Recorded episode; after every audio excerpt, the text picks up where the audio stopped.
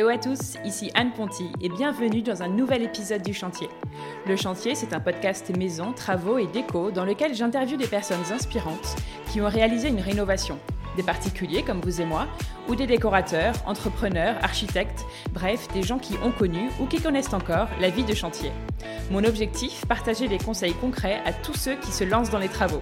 J'ai moi-même réalisé ma première grosse rénovation il y a quelques mois, et en partageant nos avancées sur mon compte Instagram, je me suis vite rendu compte que le sujet intéressait beaucoup d'entre nous. Alors bienvenue sur le podcast où on n'a pas peur de se salir les mains, où on adore parler plomberie, électricité, placo et ponçage de parquet. Bref, bienvenue sur le chantier. Bienvenue dans le dernier épisode de l'année. Pour fêter ça, j'ai fait les choses en grand. Je vous offre aujourd'hui un très bel épisode. Vous avez dû le voir, il est plus long que d'habitude, car on va parler d'une très très belle rénovation. Je suis allée voir ce mois-ci Marie-Charlotte et Romain, qui ont rénové une grande et superbe maison ancienne, une maison bourgeoise avec une histoire, des prestations anciennes à respecter ou même parfois à recréer. C'était un gros projet qui n'a pas été rose tous les jours, vous allez voir, mais qu'ils ont fini par relever avec brio. On a été bavards tous les trois, mais je trouve que cet épisode regorge de 1000 conseils pépites dont il aurait été dommage de vous priver. C'est un peu mon cadeau pour vous en cette fin d'année. Vous pouvez peut-être l'écouter en plusieurs fois, mais en tout cas, je vous conseille vraiment d'aller jusqu'au bout. Les photos de la visite de leur maison sont en ligne sur le site du podcast, lechantierpodcast.fr, qui est en ligne depuis peu. Je ne sais pas si vous y avez déjà fait un tour, j'espère que ce nouveau site va vous plaire. Vous pouvez y retrouver tous les épisodes à écouter et les home tours photos des lieux dans lesquels je suis allée depuis le début. Rendez-vous aussi sur le compte Instagram Le Chantier Podcast, où vous pourrez voir des avant-après assez impressionnants de la maison. Mais je ne vous fais pas attendre davantage et je laisse place à la rénovation de Marie-Charlotte et Romain. Salut à tous les deux, Marie-Charlotte, Romain, bienvenue sur le chantier. Bonjour. Bonjour. Alors on est chez vous à Bordeaux pour ce nouvel épisode du podcast dans lequel vous allez nous raconter votre rénovation. On va parler des travaux que vous avez faits ici tous les deux avec une architecte qui vous a accompagné dans ce projet. Oui. Rénover une belle et grande maison, on peut dire une maison bourgeoise. C'est pas rien, c'est un gros morceau de s'attaquer à ce genre de maison et c'est le sujet de cet épisode. Alors Romain, un bienvenue très spécial à toi parce que je suis ravie d'avoir pour la deuxième fois un homme à mon micro et d'avoir un autre couple après Anne-Laure et Martin que vous connaissez un peu je crois. Oui oui. Dans l'épisode 9 et ça avait été hyper intéressant d'avoir leurs avis croisés. Et donc voilà, je sais que ça va être le cas avec vous aussi. Est-ce que vous pouvez commencer s'il vous plaît par vous présenter tous les deux et nous dire ce que vous faites dans la vie et avec qui vous habitez ici ? Alors bonjour, moi c'est Marie-Charlotte, j'ai 35 ans, je vis à Bordeaux depuis 3 ans et demi. Mm-hmm. Dans cette maison depuis ? Un an tout pile, okay. Ouais, un an et quelques mois. J'ai été infirmière en pédiatrie pendant longtemps à Paris et puis on a eu Constance et Victoire et on est venu s'installer ici. Et moi je me suis consacrée entièrement à la création de contenu sur les réseaux sociaux, voilà. Ok, sur un compte Instagram notamment. Oui, compte Instagram, Home Marie Charlotte, et un compte Rénovation HMC qu'on a créé pour la maison. Voilà, c'est un peu une passion qui est devenue mon métier et que j'adore. Et je vis avec Romain, voilà, qui est mon futur mari. Ah, très bien. Oui, oui, mon futur mari, on est ensemble depuis 10 ans et on a Constance et Victoire, nos deux petites filles. Et Romain, dis-nous tout. Alors, bon, bonjour, même s'il y a eu un petit teasing. Ouais, c'est ça. Voilà. Alors, moi, c'est Romain, j'ai 39 ans. À Paris, je travaille en finance. Et depuis que je suis ici, je suis peu multitâche. Donc, je m'occupe de la société de ma femme, je m'occupe des enfants, de travaux aussi, de rénovation d'autres maisons. Trop bien. Notamment celle de ma mère. Et voilà. Et ici, notamment, tu as fait pas mal de choses. Et ici, on va en parler. Pas mal de choses par moi-même aussi. Ok, génial. Bon alors, dites-nous tout. Comment a commencé cette histoire avec cette maison ? Comment le chantier est arrivé à vous ? Comment tout a commencé ? Comment vous avez trouvé la maison ? Vous étiez déjà à Bordeaux, je crois, hein, donc oui. Vous louiez, c'est ça ? C'est ça. On est arrivé en 2018 à la naissance de Victoire. Elle avait 2 mois et demi, voilà. D'accord. L'envie de quitter Paris. Comme beaucoup de gens à l'arrivée d'un deuxième. Non pas que la vie parisienne nous plaisait plus, mais une pièce en plus à Paris, c'est 200 000 €. Donc, on n'avait pas forcément les moyens de s'acheter un appart plus grand que celui que l'on avait déjà. Moi, mon métier d'infirmière, je peux l'exercer partout. Romain, la finance, non. Mais il s'est mis en quête, voilà. Et c'est pas Bordeaux qui s'est imposé à nous de suite. Hein. Il y avait d'autres villes. Non, on aurait pu aller ailleurs. Après, c'est vrai que finalement, on ne regrette pas ce choix parce que c'est un paramètre qu'on n'avait pas forcément, mais la mère de Marie-Charlotte vit ici. En fait, on se rend compte qu'avoir avoir ta belle-mère à côté de chez toi quand tu as deux enfants rapprochés, c'est quand pas même mal. Oui. Et du coup, on regrette pas. Elle nous aide, une aide très précieuse. Ouais.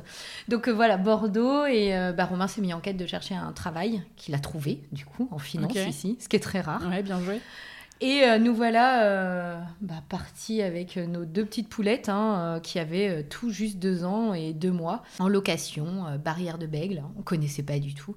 C'est ma maman qui nous a trouvés. Ah oui, donc vous n'étiez pas très loin. Non, on était... c'est pour ça, après, on a cherché dans le périmètre parce qu'on s'est aperçu qu'on aimait beaucoup le coin. Et c'était vraiment l'objectif, pour le coup, pour revenir à l'achat de la maison, c'était...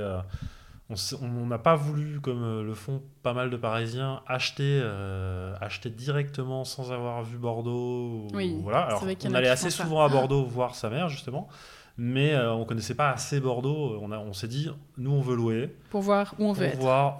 Veut être, prendre notre temps. Et effectivement, très clairement, je ne pense pas qu'on habiterait côté Saint-Genès actuellement. Ouais. On habiterait certainement si vous avez cherché au Chartrons, parce que parce que c'est et maintenant que pour rien au monde je voudrais vivre au Chartrons, sauf si j'étais sympa, toute seule célibataire ou en couple sans enfant, mais retrouver les mêmes problématiques qu'à Paris, problématiques de se garer, prix au mètre carré quasiment aussi cher que Paris, et l'extra-centre comme ça un peu bruyant sans jardin.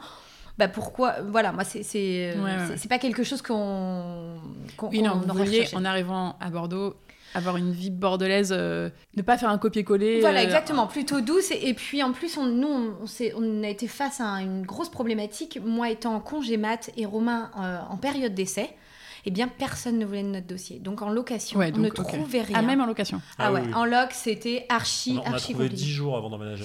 Et maman était d'une aide formidable à ce moment-là. Elle a visité tout ce qu'elle pouvait. Et puis, elle a trouvé cette petite maison grâce à aussi un couple d'amis qui est déjà installé ici.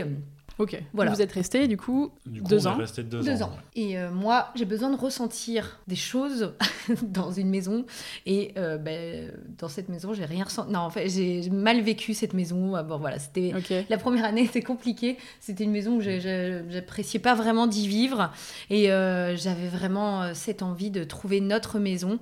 On avait un tout petit bébé, c'était compliqué, changement de vie, changement de tout, quand tu faudrait apprendre à vivre avec un nouvel enfant, donc deux en bas âge, nouvelle ville, tout ça. Et puis quelques mois après notre arrivée, le papa de Romain est décédé brutalement, donc ça a été un peu aussi compliqué.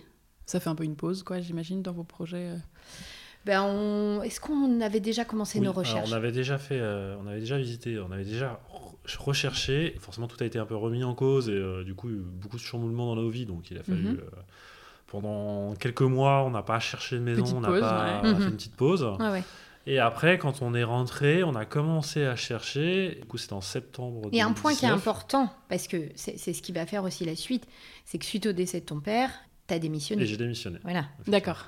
Donc, parce que du coup, ma mère étant malade, étant seule à Saint-Raphaël, c'est quand même à 750 km d'ici, on est parti vivre 2 mois là-bas. D'accord. Donc, voilà, du coup, j'ai dit à ma boîte que je ne reviendrai pas, qu'il fallait que je m'occupe de ma mère. Du coup, après, on est rentré à Bordeaux au bout de 2 mois. On est rentré, donc mon père est décédé fin janvier, on est rentré début mars, fin février. Ok. Voilà. Voilà.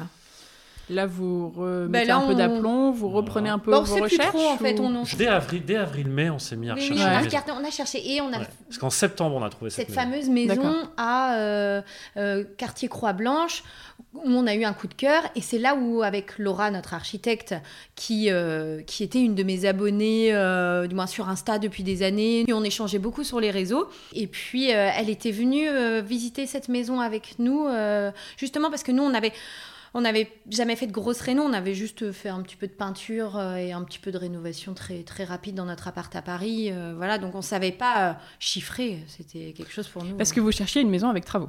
Ah oui, absolument. Ouais. Ah oui, moi, il fallait tout refaire à notre goût. Et après, je pense qu'il y a vraiment quelque chose qu'on n'a pas en tête, surtout nous, Parisiens vivant dans des appartements à Paris, qui sont en plus relativement, comme il y a pas mal de turnover, ils restent dans un état relativement correct. Donc, c'est toujours des petits travaux, il n'y a pas énormément de choses à faire. Oui. T'as pas des trucs qu'on eu 60 ans. Bah, à Paris, rien, c'est pas les gens restent 3-4 ans dans l'appart et refont souvent les cuisines. Donc, tu tombes toujours dans des apparts quand même. Et qu'ici, en fait, on s'est rendu compte que déjà, la taille n'étant pas la même, puisque tu troques 50 pour 150 mètres carrés, en termes de ratio, c'est à peu près ça, et tu te retrouves à avoir une immense quantité de travaux, et puis aussi, tu te rends compte que, effectivement, alors ce qui n'était pas le cas de cette maison finalement, mais beaucoup d'autres maisons qu'on a visitées, que la qualité de la rénovation qui a été faite il y a très longtemps n'était pas déjà extraordinaire. Donc forcément, si en plus ça a été fait il y a très longtemps, il y a énormément de travaux à faire.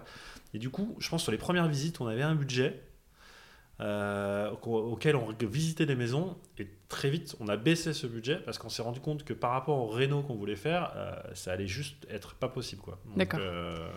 Donc du coup on n'a pas baissé la taille de la maison, mais on a changé de quartier. Voilà, ça a été plutôt ça, c'est-à-dire qu'on était plutôt Croix-Blanche, et ça c'est vrai que c'est un quartier qui nous plaisait beaucoup, notamment pour les écoles et tout ça, et finalement on a commencé à visiter des maisons dans le coin, et parce qu'en même temps, on était très bien ici, on commençait à se faire... Croix-Blanche, Saint-Serin... Voilà. Mais c'est ça, c'est que le prix au mètre carré, et finalement on a une maison tout aussi grande que celle qu'on a pu visiter dans ces quartiers-là, et en fait tout aussi jolie, avec des prestations tout aussi chouettes, mais en fait, surtout, ça n'a pas changé ça nous a permis, parce que entre l'achat de la maison, la rénovation, ça a pris quasiment 1 an et demi. On a commencé aussi à s'intégrer dans notre vie bordelaise, à rencontrer des gens et tout ça. Et ce qui est super, c'est que ça nous a permis de pas couper les ponts avec ces débuts de relation qu'on avait. Voilà. Et en fait, tous nos amis habitent Bègles. On s'est fait des super copains vraiment, et on se voit tout le temps. Et on a commencé à chercher un peu dans ce coin-là, les boulevards. Avec des agences ou Alors, beaucoup se loger, PAP, tout. Okay. Tout. Si, des fois, je téléphonais à des agences qui prenaient mes recherches et puis et qui m'appelaient de temps en temps. Mais on était connectés à se loger H24. Avec les alertes et tout ça. Et puis... Et alors, comment est arrivée la fameuse annonce ? On l'a vue justement sur se loger. D'accord. Alors, il y avait la fameuse maison de Croix-Blanche qui nous est passée sous le nez. Oui. Et on était dépités parce qu'on avait fait une offre plus bas que le prix. Ça faisait 1 an et demi qu'elle n'était pas vendue, qu'elle ne se vendait pas. Ah oui. Et fin août, il y a un mec arrivé de nulle part qui a fait une offre au prix. Et on était dégoûtés. Il n'a pas fait au prix, mais c'est juste qu'il il a fait 50 € plus que nous. Oui, voilà. Non, mais nous, on ne l'avait pas. Voilà. Et on était... franchement, moi, j'ai eu les larmes aux yeux. C'était de la grosse déception. Tu te projettes. Tu te projettes hyper vite. Mais c'est ça. Bon, tu vois ta vie dedans. Oui. Et en même temps, tu imagines tout ce que tu vas faire comme travaux. Exactement. Voilà, tu imagines tes enfants et tout ça. Et pour le coup, je pense qu'en termes de travaux, par rapport aux travaux qu'on a fait ici, je crois que on aurait fait encore beaucoup plus de travaux. Ah ouais, tu penses dans l'autre. Et en sachant qu'on aurait eu toute cette problématique, que là, encore une fois, on y viendra, mais sur le fait, c'était assez facile. Moi, je venais tous les jours sur la maison. On n'est qu'à 1 kilomètre de là où on vivait avant. Oui, de louer à côté. Donc, c'est très pratique. Avec les enfants, c'est pas la même chose. Il faut tout de suite... c'est clair. Il y a 1/4 d'heure de voiture en plus. C'est pas pareil, quoi. Ouais. Donc voilà. Et du coup, effectivement, on a trouvé l'offre de la maison d'ici sur les boulevards. Enfin, sur les boulevards, alors. L'histoire, c'est ça. C'est qu'on a vu le prix. Moi, je me suis dit... Tu t'es dit, il y a un loup. Ça doit être sur les boulevards, ou alors il y a quelque chose qu'on ne voit pas dans la maison. On peut peut-être parler de prix, je ne sais pas. Si, parce que les gens ne savent pas forcément le prix du marché bordelais au mètre carré. Moi, c'est une question qu'on me pose assez souvent. Ouais. C'est un peu comme à Paris. En fonction des quartiers, il y a une grosse différence. Puis ces dernières années, depuis 3 ans, là, ça a vachement monté. Voilà, exactement. Et plus la maison est grosse, plus le prix au mètre carré est bas. C'est normal. Mais voilà, et du coup c'est vrai que comme dit Romain, on se disait mais le nombre de mètres carrés, les prestations, elles restent très chères, parce que ça dépend qui nous écoute, hein. Moi je suis bretonne, quand je dis à mes parents, mes frères et sœurs combien on a acheté dans une maison, ça paraît exorbitant, mais pour un Bordelais, pas forcément, pour un Parisien encore moins, ou un Lyonnais, voilà. Là, la maison, elle était affichée au prix de 730 000 €, et elle était dans un tout de même bel état. Elle n'était pas... Elle était complètement vivable. Voilà, elle était vivable. Et elle fait combien de mètres carrés ? Au sol, ça fait 200 mètres carrés. D'accord. Voilà. Avec un sous-sol de 80 mètres carrés. Ouais, 70. Tout aménagé. Okay. Ça, c'est aussi le gros plus. Oui, qui n'est pas compris dans ces 200. Non. Ah ouais. Oui. Oui, donc évidemment, c'est un énorme budget, mais en même temps, c'est une énorme maison. Enfin voilà, c'est, ouais. C'est un prix. Oui. Du coup, c'est pas quelque chose. Donc vous dites qu'il y a un truc. C'est un peu bizarre. Oui, surtout Romain, moi je... C'est là où l'agent immobilier a été doué, parce que du coup, il fait bien son boulot, on peut le dire. Un super agent immobilier, on l'adorait. Et c'est vrai que du coup, on a su l'adresse 5 minutes avant le rendez-vous. Ah bah oui. Il nous a pas donné l'adresse. Ah bah oui. Et là, on s'est fait... En général, et là, je dis à Marie-Charlotte, tu vois, je te l'avais dit, j'en étais sûr. Et on se gare. Et là, parce que là, en plus, il avait dit, comme vous êtes donc sur les boulevards, pour ceux qui ne sont pas à Bordeaux, on peut préciser que c'est... les boulevards qui font le tour de Bordeaux et qui sont, c'est vrai, très passants et bruyants. Exactement. Et qu'il y a des maisons sublimes sur les boulevards. Oui. C'est là où il y a des maisons. C'est vrai qu'il y a des gens qui ne veulent pas habiter sur le boulevard parce que c'est particulier et que c'est triple vitrage partout. Et voilà. Exactement. Et parce que souvent, les gens confondent les échoppes et tout ça. Les échoppes, c'est plus ce qu'on va retrouver dans les petites artères perpendiculaires. Ouais. Là, ce n'est pas des échoppes. Et sur les boulevards, c'est vraiment la grande maison bourgeoise. Ouais. Voilà, c'est pas les échoppes. Et il y en a qui sont sublimes. Il y en a... Moi, hier, j'en ai vu. La vôtre est très belle, mais alors il y en a, elles sont assez exceptionnelles. Avec des vitraux, des vitraux, des beaux windows. C'est l'endroit où, si tu veux une maison de 500 mètres carrés, tu as une maison de 500 mètres carrés. C'est des hôtels particuliers. Il n'y a que des hôtels particuliers. Et donc tout ça pour dire qu'il ne vous dit pas que c'est sur les boulevards pour vous faire venir. Voilà, on se gare. Et là, moi, je dis à Romain... Putain, c'est sur les boulevards. Ah non, mais vraiment, je fais, fais chier, c'est sur les boulevards. Il faut savoir qu'à Paris, nous, on habitait rue Lafayette, un axe hyper passant, croisement Magenta rue Lafayette dans le 9e.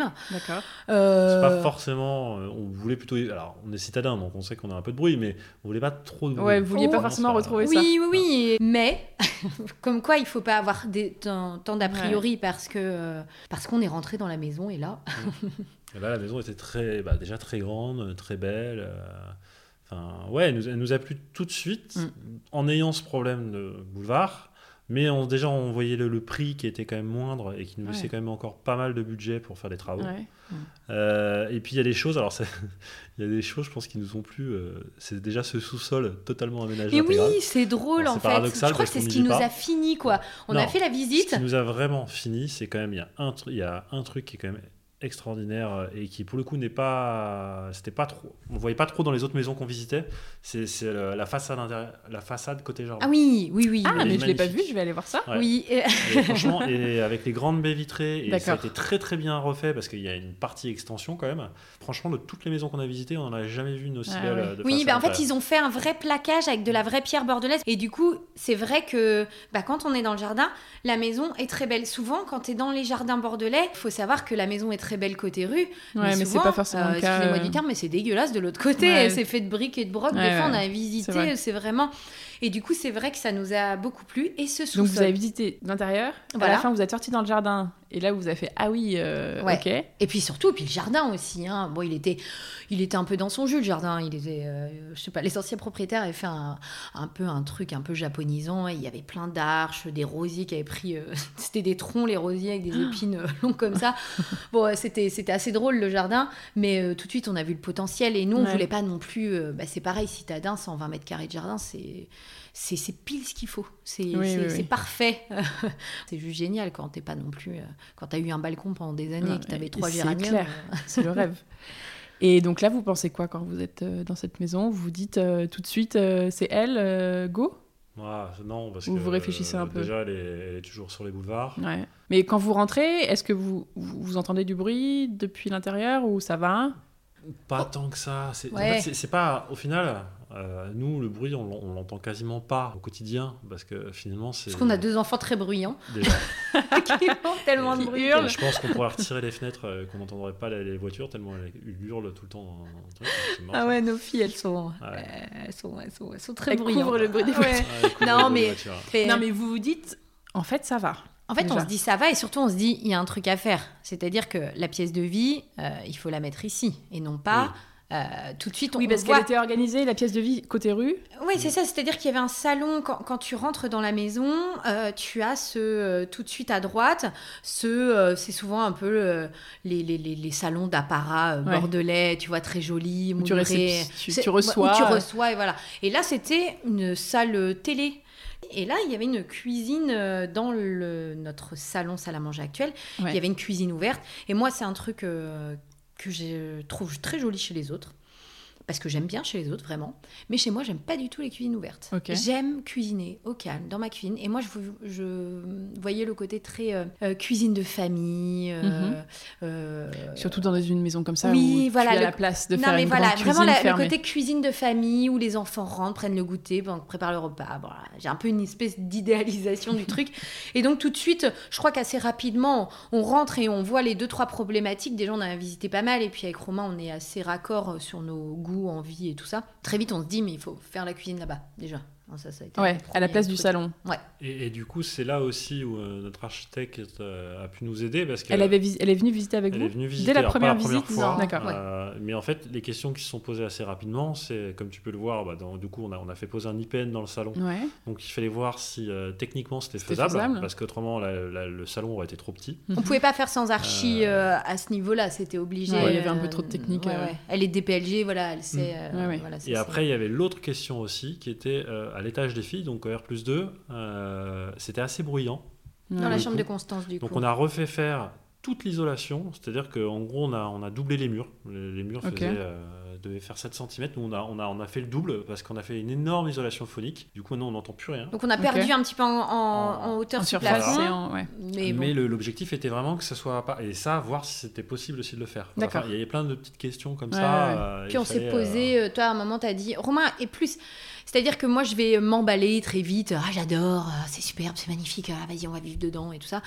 Romain n'est pas du tout quelqu'un qui s'emballe. Mais alors vraiment pas, quoi. C'est très rare. Il reste calme. Oui, mais il est très linéaire. Moi, je suis un peu surex. Et du coup, Romain, il a... mais quand on a acheté l'appart à Paris, par exemple, c'est moi qui me suis emballé. Oui, et en fait, c'est ça qui est assez drôle. Mais j'ai moins l'emballement. C'est-à-dire que Marie-Charlotte, elle est beaucoup plus optimiste. Donc forcément, moi, je vois qu'il va y avoir je sais pas combien de centaines de milliers d'euros de travaux. Donc j'essaie de dire, s'il y a 20% de plus, s'il y a 20% de moins, comment on va faire ? C'est plus ça, c'est que le rêve soit possible, en fait. Je pense que Romain, c'est un financier, quoi. Donc du coup, et c'est bien, c'est ce qui complète un peu, déjà dans notre vie quotidienne, mais dans un projet, c'est super. Parce Non mais Romain a pu dire si le rêve était accessible d'acheter cette maison, et on s'est posé, on s'est assis dans la maison, tout seul. On a demandé à ce que plus personne ne parle, ne fasse de bruit pendant plusieurs minutes pour vraiment voir... cette question du bruit. Voilà. Et du coup, la réponse, c'était ça va. Ça fait 1 an et demi qu'on vit ici. On ne regrettera jamais. J'ai toujours cette anecdote, je trouve, qui est assez drôle. C'est que il y a l'été dernier, on a été réveillés par le bruit des oiseaux. Oui, mais c'est vrai, dans notre chambre. C'est quand même assez exceptionnel de se dire, on est sur les boulevards, donc c'est, encore une fois, c'est assez bruyant. On n'entend pas les bruits des voitures quand on est dans notre chambre, donc effectivement qui est côté jardin. Mais en fait, on était réveillés par le bruit des oiseaux. Au printemps, c'est quand même parce que depuis qu'on a refait, si tu vois le jardin, on a une faune et une flore très importantes. Et effectivement, on a des pies, on a plein d'oies. Et on se faisait réveiller par les oiseaux. Moi, je trouve ça génial, en plein centre-ville. Depuis... Tu as une vie normale à Bordeaux. Tu ne t'es pas réveillé par les voitures. Voilà, exactement. En fait, le challenge était de tourner la maison vers le jardin. Exactement. Voilà. Et pour juste avoir la cuisine de ce côté. Et puis quelques chambres parce que il faut. Mais tu mets pas la tienne. Oui, du coup, la chambre de Constance. Qui est côté, donc qui a été hyper bien isolé. Donc au final, t'entends pas. Voilà. La chambre d'amis, salle de jeu. Mais les amis, ils sont gentils, mais ils sont pas là tout le temps. Salle de jeu, les filles font du bruit. Et puis, la cuisine, qui est très bruyante, une cuisine. Elle n'est pas bruyante parce qu'encore une fois, on a un quadruple vitrage. Elle est bruyante de par votre vie à vous. Elle vit quoi. Exactement. Donc aucune problématique. Vous voulez avoir la salle à manger, le salon sur le jardin. Donc j'ai dit à tout le monde, achetez sur le boulevard, c'est moins cher. On a des superbes. Baraque. Donc vous conseillez. Ah mais complètement, à 100%, mais vraiment, Romain, parce que tu vas avoir des maisons où t'as pas besoin de faire, parce que la plupart des gens sur les échoppes font des surélévations, des extensions là t'as au moins les mètres carrés. Là t'as les mètres carrés et vraiment c'est pas une problématique à partir du moment où tu et nous dans le jardin, tu verras tout à l'heure, vu qu'il est décaissé énormément par rapport à la maison. Oui, j'allais dire le sujet, c'est peut-être dans le jardin, t'entends les voitures. Rien du tout, mais pas du tout, c'est incroyable. Ça, ce sera pas forcément toujours le cas pour toutes les maisons sur le boulevard, c'est aussi parce que nous on a la chance d'être celle du milieu du pâté. Oui. Donc du coup forcément on est couvert par les autres maisons. D'accord. Et comme en plus le jardin est encaissé, qualité. Ouais. C'est vrai il y a ces deux critères qui font que voilà. Ça va hyper bien. Par exemple, si tu te mets là au bord de la baie vitrée et que tu ouvres, là tu vas un petit peu entendre les voitures. Mais par contre, le fait de descendre dans le jardin, là tu n'entends plus du tout. Ok. Donc c'est un tous les gens qui viennent chez nous, tu creuses ton jardin et ça va mieux. Mais t'as beaucoup de jardins qui sont un peu décaissés comme ça. Ouais, c'est souvent. Et voilà. Donc là, vous décidez, vous faites une offre. Ouais. Pas de concurrence, vous l'avez direct, tout va bien. Alors il y avait une concurrence, mais bon, on avait un bon dossier et puis, puis je pense que pour le coup on était devant parce que les autres devaient vendre leur maison. Oui voilà, nous on avait déjà. L'avantage c'est qu'on avait déjà vendu notre appart à Paris il y a un an. Ouais. Donc, donc vous étiez prêts. Exactement. On était prêts. On était chaud. Donc on a juste fait l'offre au même prix que les autres et puis. Et alors là, après, ça a enchaîné. Il a fallu, je sais pas. Enfin, après, c'est très très long à Bordeaux pour signer un contrat de vente. Ouais.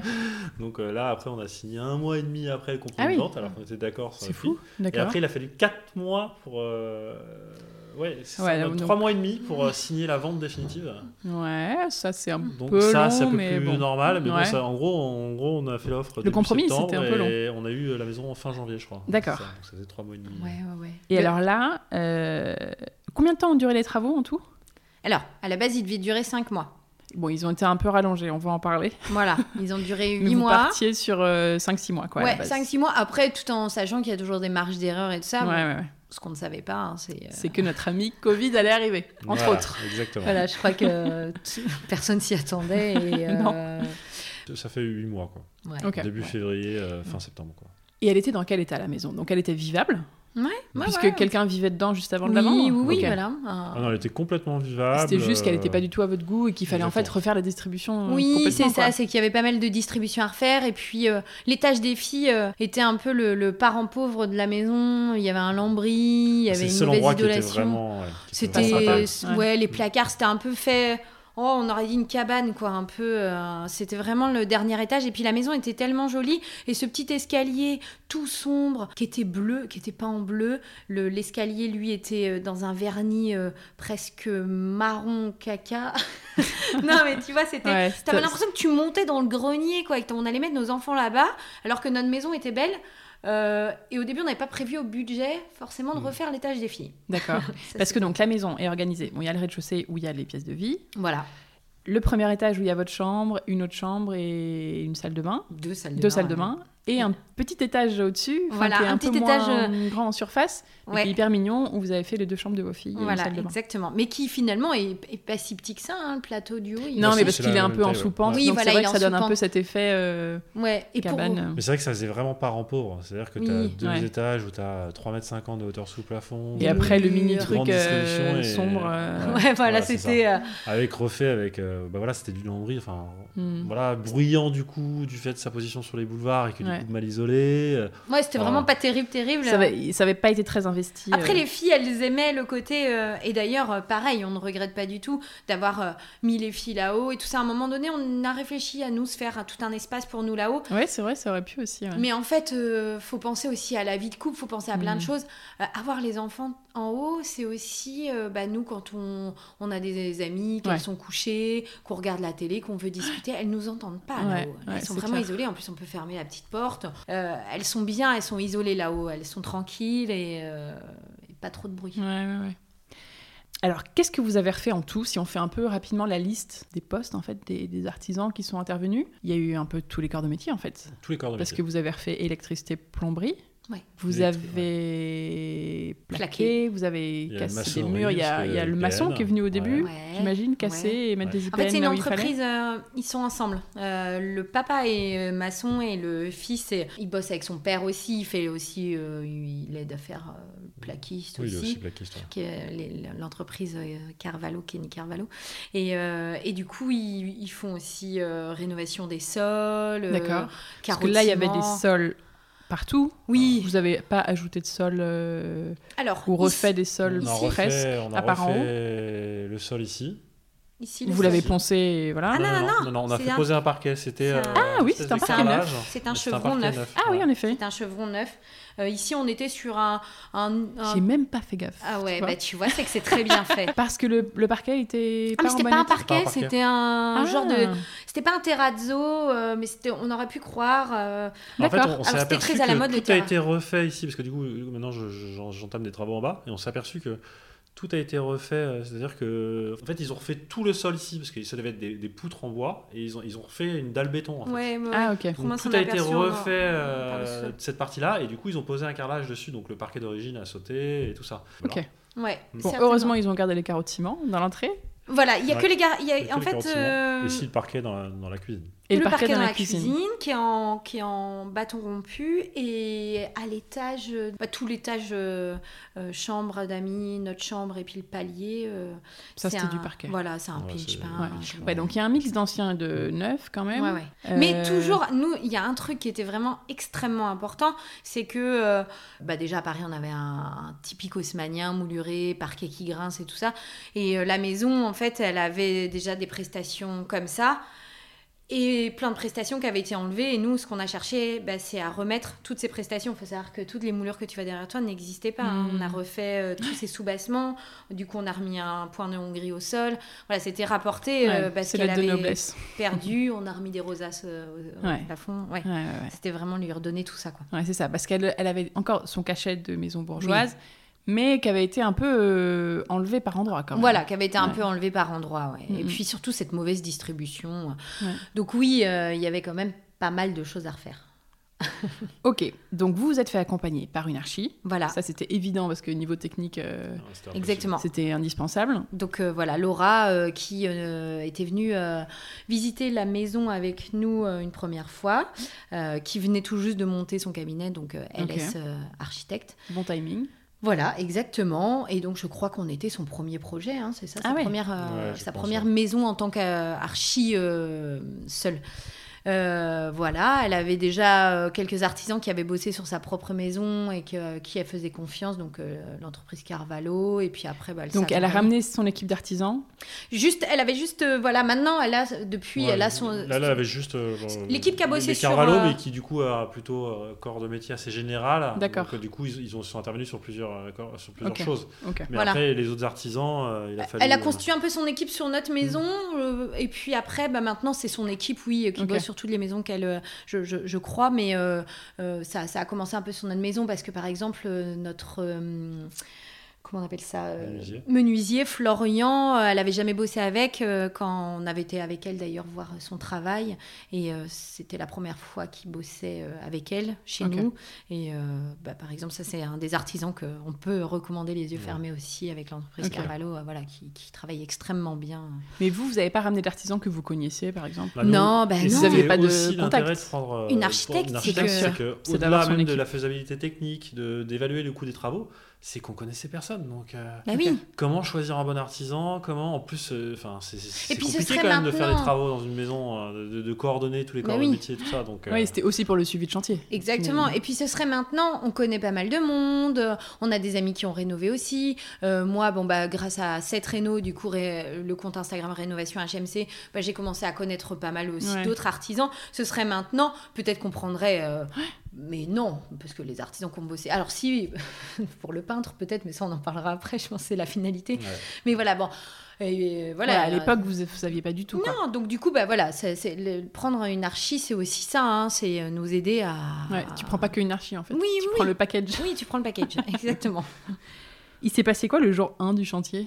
Est-ce que vous vous en rappelez? Ah bah on s'en souvient très bien. Non.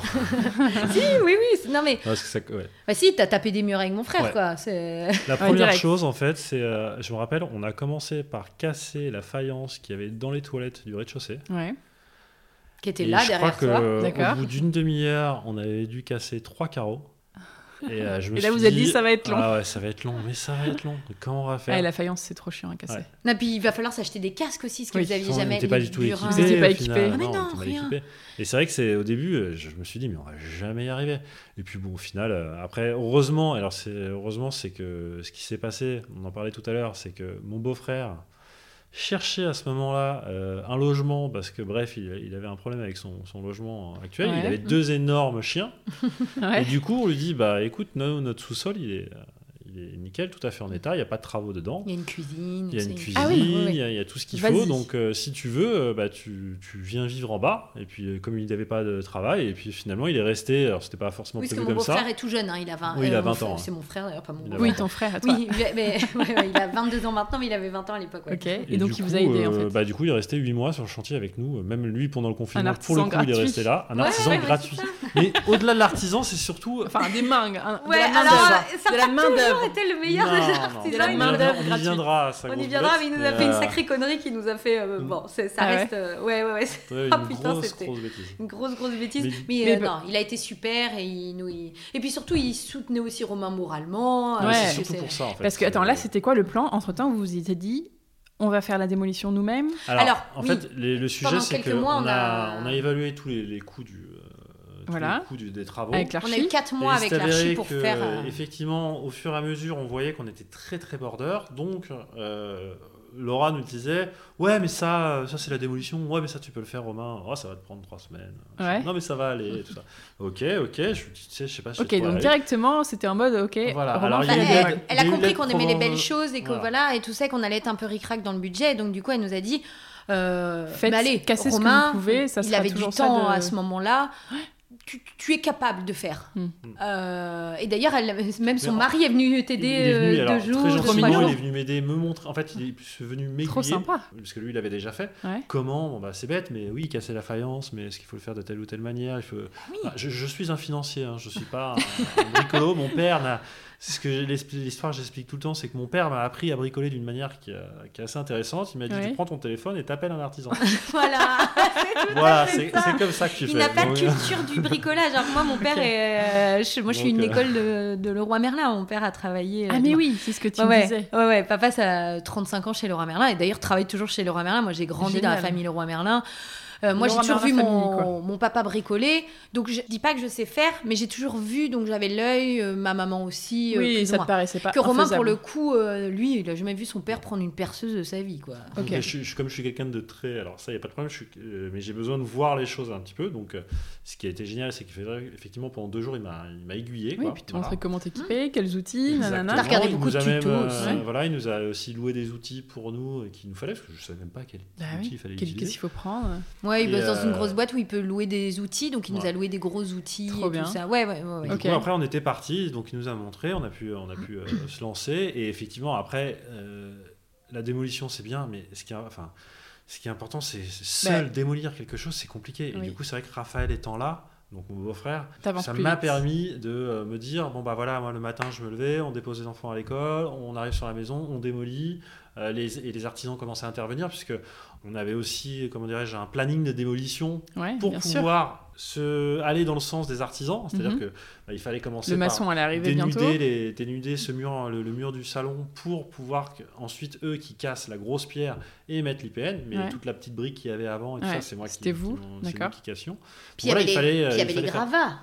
J'allais dire, la question surtout quand on démolit nous-mêmes, c'est la question de l'évacuation. Alors on avait une benne. Ça aussi, super. On avait une benne, sauf que effectivement, les papiers à Bordeaux avec la mairie, ça nous a ça aussi. Pour avoir une benne. Oh là là, mais ça a été merdique. Alors raconte parce que ça, nous, on l'a pas fait. Donc comment ça, c'était un enfant. Non, la benne a été demandée par les Carvalho. Ah d'accord, par l'artisan. Ils se sont occupés, donc ça c'était très bien. Voilà, ils ont mis. Après, ça a été un peu compliqué parce que il y a eu le confinement encore une fois.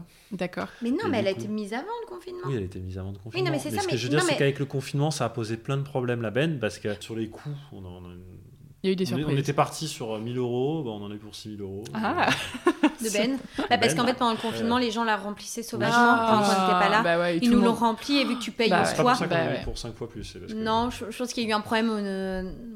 L'archi n'a pas bien chiffré le prix de la benne. On ne sait pas trop. C'est un enfer. Quand je vois les bennes dans les rues que tout le monde en remplit, je suis là, les pauvres, arrêtez. Et alors, ce qui était très drôle d'ailleurs, c'est que pendant le confinement, du coup. Parce que tout le monde faisait des travaux en plus pendant le confinement. Il y avait mon beau-frère qui était toujours au sous-sol. Ouais. Donc, parfois, il entendait venir la nuit. Et là, il sortait avec ses molosses. Génial. C'est des bulldogs américains. Donc, c'est des énormes chiens de 50 kilos. Ah ouais, là, les mecs, ils les détalaient. Et je peux te dire que les gens reprenaient leurs affaires et repartaient avec. Non, mais les bennes, surtout, c'est insupportable parce qu'en fait, tu payes et. Exactement. Et quand t'arrives, que t'as des trucs à mettre et qu'elle est pleine, t'es là, merci. Qu'est-ce que je fais, nous, ça a été pas mal le cas. Et puis en plus, il y a eu un retard sur cette benne. Elle n'a pas été livrée à temps. Donc du coup, on s'est retrouvé avec un amoncellement de gravats dans le salon qu'il fallait évacuer en un week-end parce qu'ils allaient venir. Et du coup, là, on s'est retrouvé, Romain et mon frère étaient épuisés par une semaine de démolition et tout ça. Et nous, le week-end, aussi, on a les petites qui étaient encore bien petites, encore Victoire, encore bébé, tout ça. Et du coup, on a pris un mec pour aider à mettre dans la benne. Le mec, une machine en 2 heures, ce qui nous paraissait mais insurmontable, mais tu sais, ça montait presque au plafond. Il y avait le lambris de là-haut, le parquet, c'est-à-dire qu'en gros, on l'a pris pour une journée. On lui a dit alors faut déjà retirer tout ce qu'il y a en bas et puis si vous pouvez prendre ce qu'on a retiré en haut, mais ça c'est vraiment si vous avez le temps. Vraiment, vous étiez merveilleux. Hein. Et du coup il est arrivé à 9h, à 11h30 il avait fini. Oh putain. Non mais une machine. Donc, quoi. T'as des gens ils sont tout seuls. Ouais, tout seul. Mais tu sais c'est des mecs qui sont constitués quoi. Ouais. Depuis c'est comme mon beau-frère, il est couvreur. Bon tu vois il a une carrure qu'il a 14 ans, il fait des toits. Bon voilà, c'est non mais c'est vrai, c'est des machines. Romain il est pas constitué comme ça quoi. Ah, moi, maintenant il a des mains de chantier maintenant mais je veux dire, t'as de la corne aux mains, chose que t'avais pas avant. Mais c'est vrai que voilà. Et le mec en 2 heures, il nous a évacué tous les gravats. Ah ouais.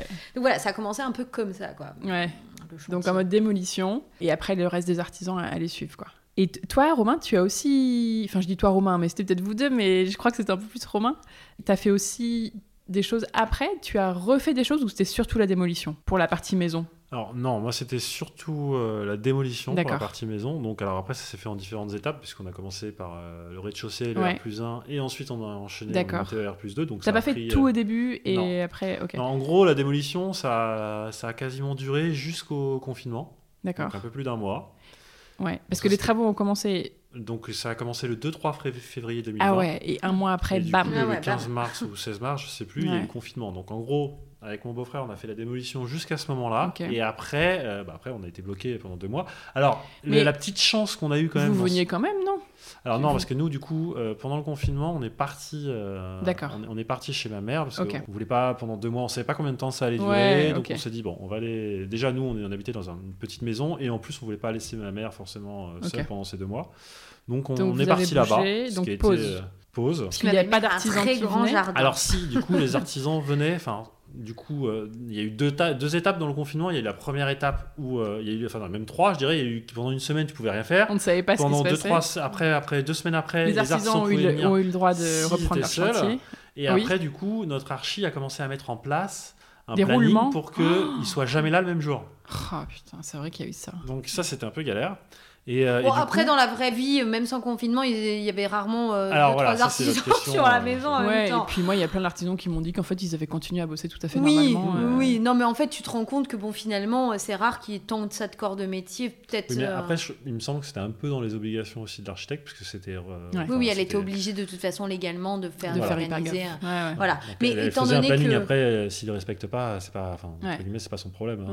Elle fait le plus possible pour que ça se passe bien après. Voilà. Puis après, il fallait mettre en place, je crois, du gel à l'entrée, tout ça. Mais nous, on était un peu à distance. Alors, on a continué à suivre le chantier. Mon frère était là. Et puis, on avait des visios tous les jours avec mon frère. Ah oui, il y avait ton frère. Donc mon frère était là et tout ça. Alors après, on ne pouvait pas lui confier le suivi de chantier. Hein, parce que... Non, non. On s'écorde. Ah, 20 ans. Il a 20 ans. Mais il connaissait bien les artisans déjà depuis 1 mois et tout ça. Donc, c'était... Donc, vous étiez en confiance. Exactement. Non, et puis, ce qui a été bien, du coup, c'est la chance qu'on a eue quand même par rapport au confinement, c'est qu'on avait fini la démolition. Ouais. Enfin, la grande partie de la démolition. Okay. Donc en fait, ça les bloquait pas. On est parti sur le côté placo. Donc on est parti sur redéfinir les espaces, redéfinir tout ça. Donc ça a permis qu'ils ont pu avancer quand même parce que il y avait énormément de placo à poser. Donc ils ont pu avancer là-dessus quand même. Donc on n'a pas perdu tant. C'est pas forcément ce qui est paradoxal, c'est que c'est pas pendant le confinement qu'on a perdu plus de temps. Okay. C'est après le confinement. Ok, alors on va faire un petit focus sur un peu ce que vous avez fait vraiment vous. Bon, il y a plein de choses que vous avez fait vous-même, mais tout à l'heure on se disait qu'on pouvait faire parler un peu de justement de ce suivi de chantier qui a été à la fois sur place et à la fois à distance du coup. Ouais.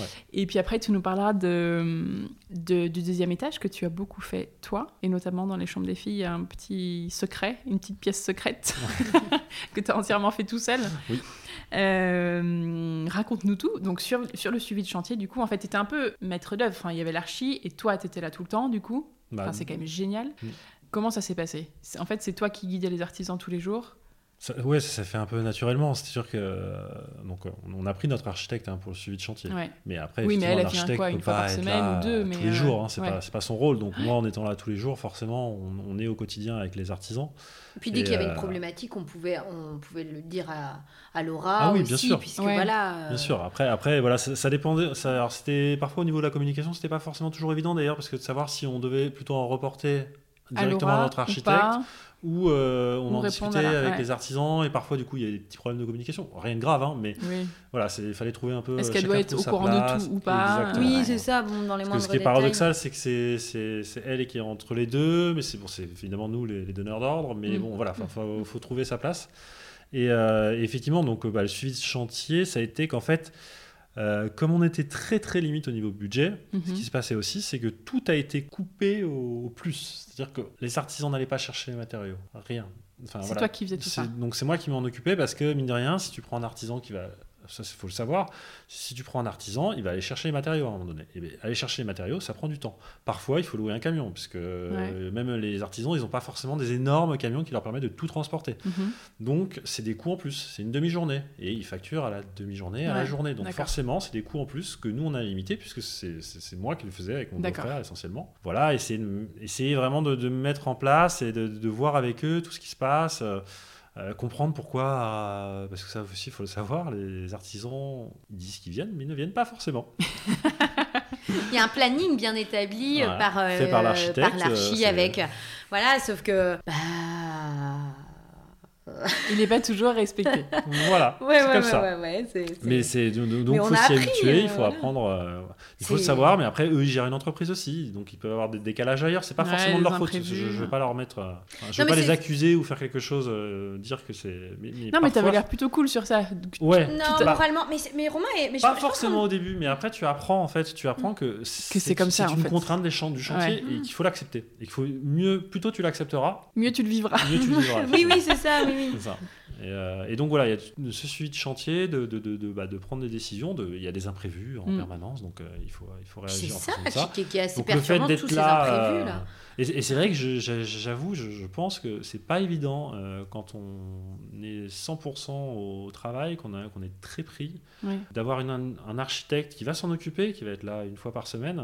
C'est quand même pas évident de pouvoir gérer tout ce qui se passe dans un chantier. Et c'est vrai que moi j'ai eu la chance d'être là tout le temps, de faire des choses en même temps sur la maison, et c'est vrai que je trouve que c'est rassurant aussi, parce que tu vois vraiment tout ce qui se passe, et c'est là, ce que je te disais, quoi. C'est que je connais le moins, alors j'ai pas fait la maison entièrement seule, mais par contre je connais quand même, j'ai vu toutes les étapes de sa déstructuration à sa structuration, et du coup je sais vraiment où n'importe quel tuyau passe, je sais tout ça. Donc l'avantage, c'est que c'est vrai que maintenant, quand il y a un petit problème dans la maison, je sais comment réagir, je sais faire. C'est en ça que j'ai appris des choses. C'est le fait de les voir travailler ici, de leur poser des questions, de travailler un peu avec eux. Et puis tous nos artisans étaient super. C'est-à-dire que quand j'avais des choses à faire, je ne savais pas trop faire, ils venaient me montrer, ils prêtaient parfois des outils. Enfin, voilà, vraiment, il y avait une bonne ambiance sur le chantier, ça se passait bien. Oui, c'est vrai. Et puis ça t'a permis de faire des choses que tu n'aurais pas forcément faites si tu avais eu un travail à plein temps. Parce que c'est ça la différence, c'est que je pense, effectivement, tu peux te décharger totalement à ton archi, sauf que nous, on avait vraiment envie de s'investir dans notre maison parce qu'on le voyait comme la maison où nos enfants allaient grandir. Vraiment, nous, c'est très important, le foyer, c'est quelque chose qui... Et du coup, la question des radiateurs s'est posée. C'était des vieux radiateurs hyper moches, alors au gaz, mais des radiateurs qui avaient été, dans les années 80, ils mettaient des choses un peu plus modernes. Ah, ils avaient été remplacés. Ils avaient retiré tous les radiateurs en fonte. Comme tu vois, des radiateurs fleuris, magnifiques, et tout ça. Tout avait été retiré. Et moi, mon rêve, c'était d'avoir effectivement des radiateurs. Il n'y a rien de tel que les vrais radiateurs en fonte. Et puis ça chauffe trop bien. Et puis c'est trop joli. Et du coup, quand la question du chauffage s'est posée, c'était qu'est-ce qu'on va y mettre ? Est-ce qu'on achète des... Chez Hudson Reed, il y a des radiateurs qui ressemblent un peu. Alors, on en a deux ou trois dans la maison qui sont neufs de cette marque. C'est une marque anglaise qui fait des radiateurs qui ressemblent à des radiateurs anciens, mais qui... voilà.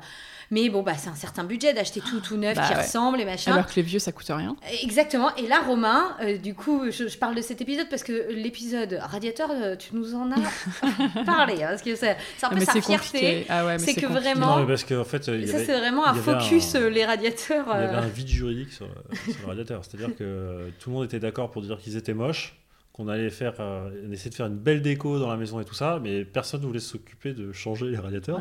Parce que c'est trop cher. C'est-à-dire que des neufs, en gros, chaque radiateur te coûte entre 5 et 700 euros. Donc, très clairement pas dans le budget, il y en avait une dizaine à changer. Et du coup, on a commencé, au bout d'un moment, j'ai dit, bon, ok, je vais m'en occuper de A à Z. Donc du coup, bah, je les ai chinés, je les ai emmenés chez le sableur. Sur le bon coin principalement, tout simplement. Mais bon, voilà, après ça s'est bien fait. Bon, sauf que c'est vrai que le problème des radiateurs, il faut savoir, c'est qu'un radiateur comme on a dans notre salon, qui fait une dizaine d'éléments, c'est 80 kilos quoi. Donc, Puis 80 kilos, pas 80 kilos comme tu portes Une personne, c'est un poids mort. Hein, c'est vraiment... Puis il y a les marches, il y a tout ça.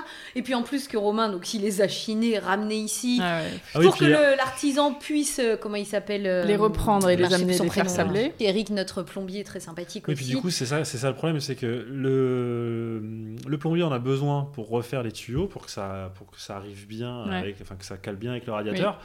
Donc ça veut dire que quand vous êtes dans une maison aussi haute, donc avec 2 étages, ça veut dire que vous êtes obligé de monter un radiateur tout là-haut pour le redescendre après, pour ensuite l'emmener chez le sableur, pour le remonter, il y a plein d'étapes. Donc il faut les déposer une fois dans la maison pour qu'ils soient, après les amener pour qu'ils les peignent, pour que machin. Ah, voilà, donc c'était un peu... mais nous c'était pareil, on avait tout chiné. C'est un enfer quoi. C'est compliqué et en plus il faut trouver les bons volumes de radiateurs par rapport au volume de la pièce, le bon nombre d'éléments pour que ça... Là le plombier conseille bien sur ça en général, il te dit un peu il faut tant d'éléments, telle longueur, ce serait bien pour cette pièce, nanana. Et après il y a plein de comparateurs aussi, il y a plein de calculateurs sur internet. Ouais, d'accord. Et ça c'est super bien aussi, je pense à Radiastyle qui a un très bon calculateur. Okay. Et du coup ça va faire en fonction de ta région, en fonction des températures, qu'il fait, en fonction des ouvertures. Du coup, ça te permet d'avoir un truc à peu près fiable. Okay. Encore une fois, moi, je suis plutôt dans les calculs. Donc, j'avais besoin d'un truc un peu plus structuré et du coup, ça m'a beaucoup aidé. D'accord. Mais effectivement, j'ai dû aller, je sais pas, il y a 12 radiateurs, j'ai dû aller chez 10 personnes différentes, quoi, parce qu'il te faut le radiateur. Ouais, c'est ça. Tu peux pas nous, on avait chiné ça dans 15 maisons différentes de Bordeaux, je pense. C'est très compliqué. Ok. Ouais, non, j'ai parlé des radiateurs parce que c'est quand même un truc sur ton... Non, et puis c'est intéressant. Ouais, je trouve que il y a beaucoup... Ça aussi, ça a beaucoup intéressé ma communauté. Les radiateurs, c'est dingue. J'ai eu des plein de questions. J'ai même écrit mon premier post Insta. Romain a écrit son premier post Insta. Mais parce qu'il y a plein de gens qui le font pas. Et nous, on a fait pareil, c'est trop bien. Enfin, j'aurais aimé des fleuris. Côté budget... Ouais, mais alors, les fleuris, ils sont un peu plus chers sur le bon coin, pour le coup. Mais juste un radiateur en fonte tout simple, nous, on en a acheté 10 ou 20 euros, quoi. Ah oui, mais ça coûte rien. Ça coûte rien. Bon, après, il faut les sabler, les repeindre et tout. Mais, en fait, c'est toujours moins cher qu'un neuf.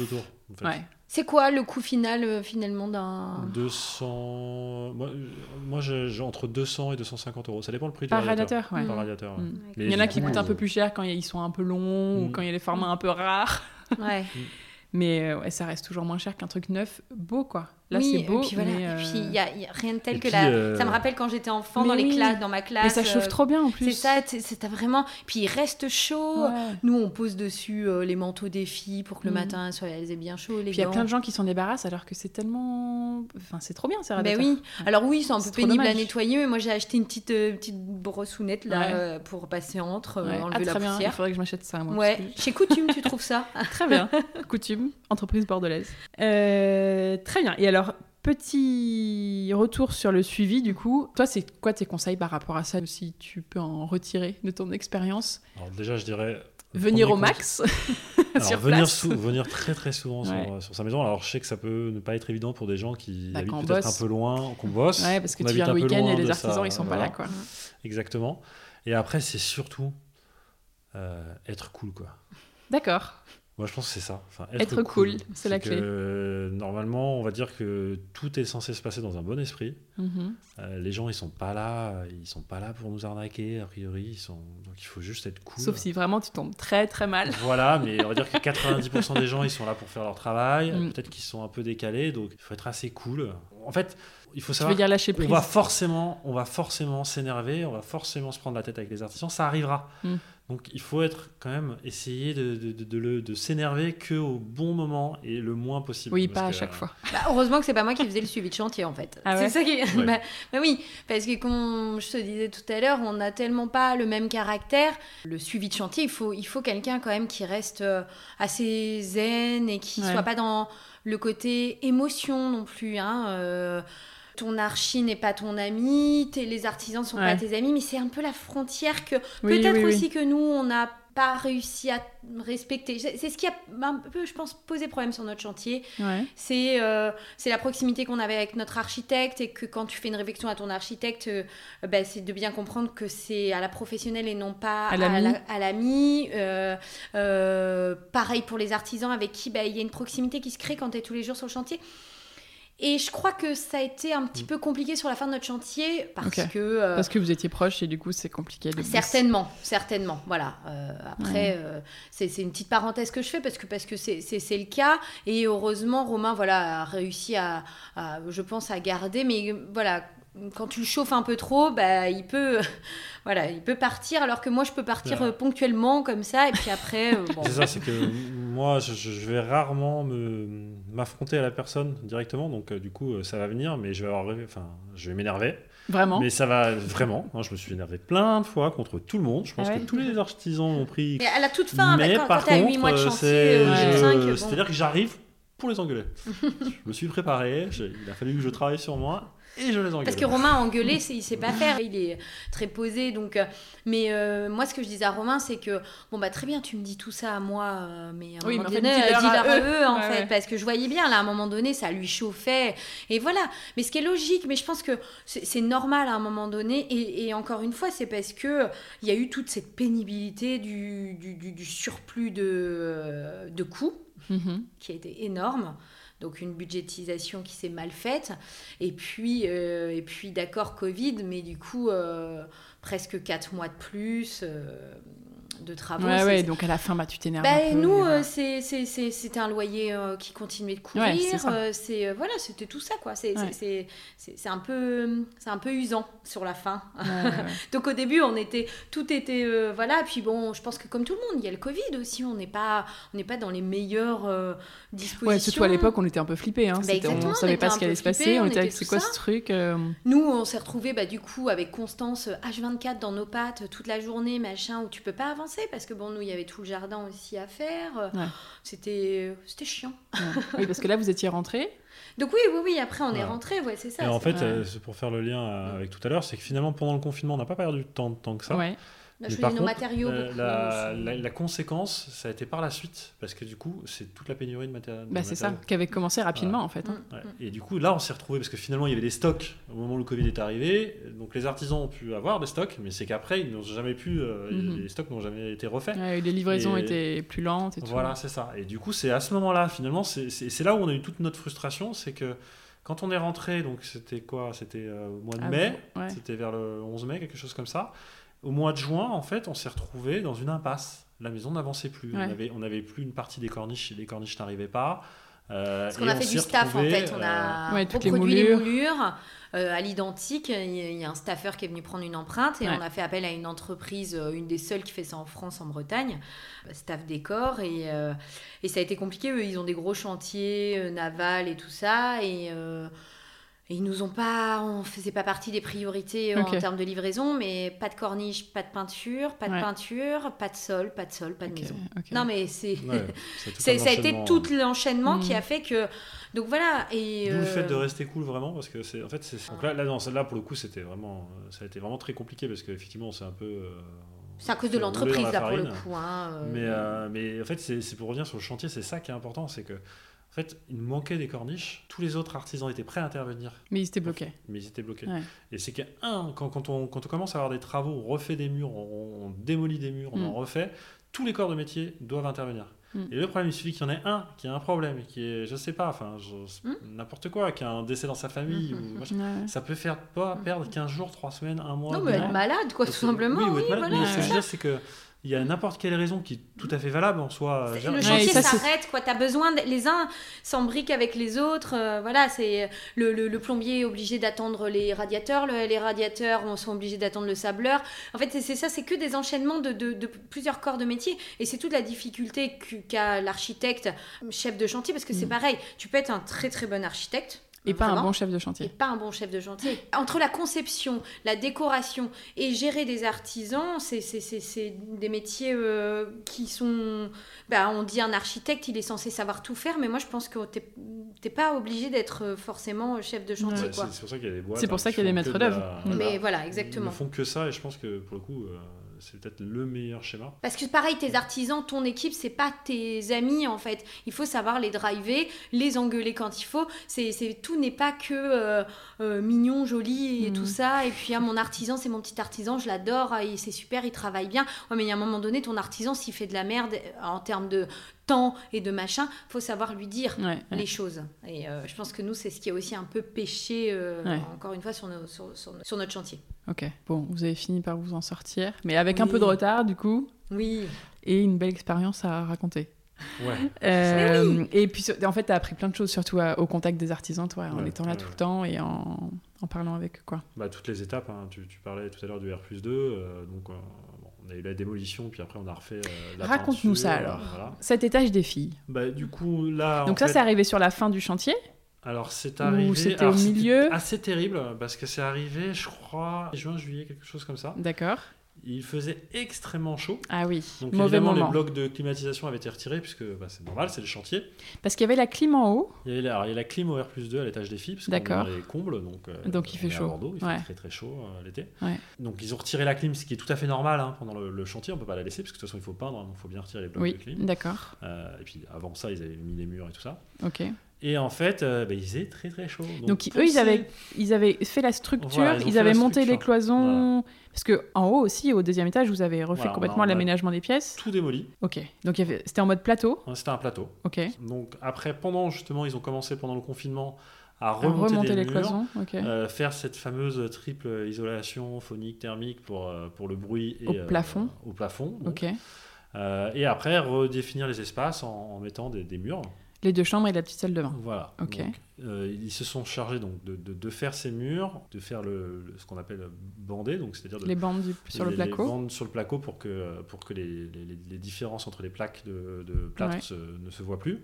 Et après, du coup, ils nous ont laissé la partie ponçage et peinture. D'accord. Voilà, donc c'est pas très technique, ça va. Hein. Enfin, poncer les bandes, c'est pas forcément évident. Alors voilà, et la peinture aussi. Ouais, mais après, honnêtement, moi, ça n'a pas été vraiment... c'était quelque chose que j'ai aimé faire, hormis le fait qu'il faisait très chaud et que, effectivement, il faut savoir, c'est poncer. Ouais. Parce que notre bandeur, alors on l'appelait comme ça, a très bien fait son travail, apparemment. Ils nous ont dit, c'est extraordinaire, il a fait 4 passages, alors que normalement, ils en font 2, voire 3. Et ce problème, c'est que du coup, il y avait énormément d'enduit, énormément de poussière. Donc, quand il a fallu poncer... C'était un espèce d'amas de poussière partout, dans une chaleur à crever. Enfin, c'était l'enfer. C'était l'enfer. Ça, c'était vraiment l'enfer. Après, la peinture, ça a été, honnêtement, hormis la cage d'escalier, parce que c'est un peu acrobatique. Ah oui.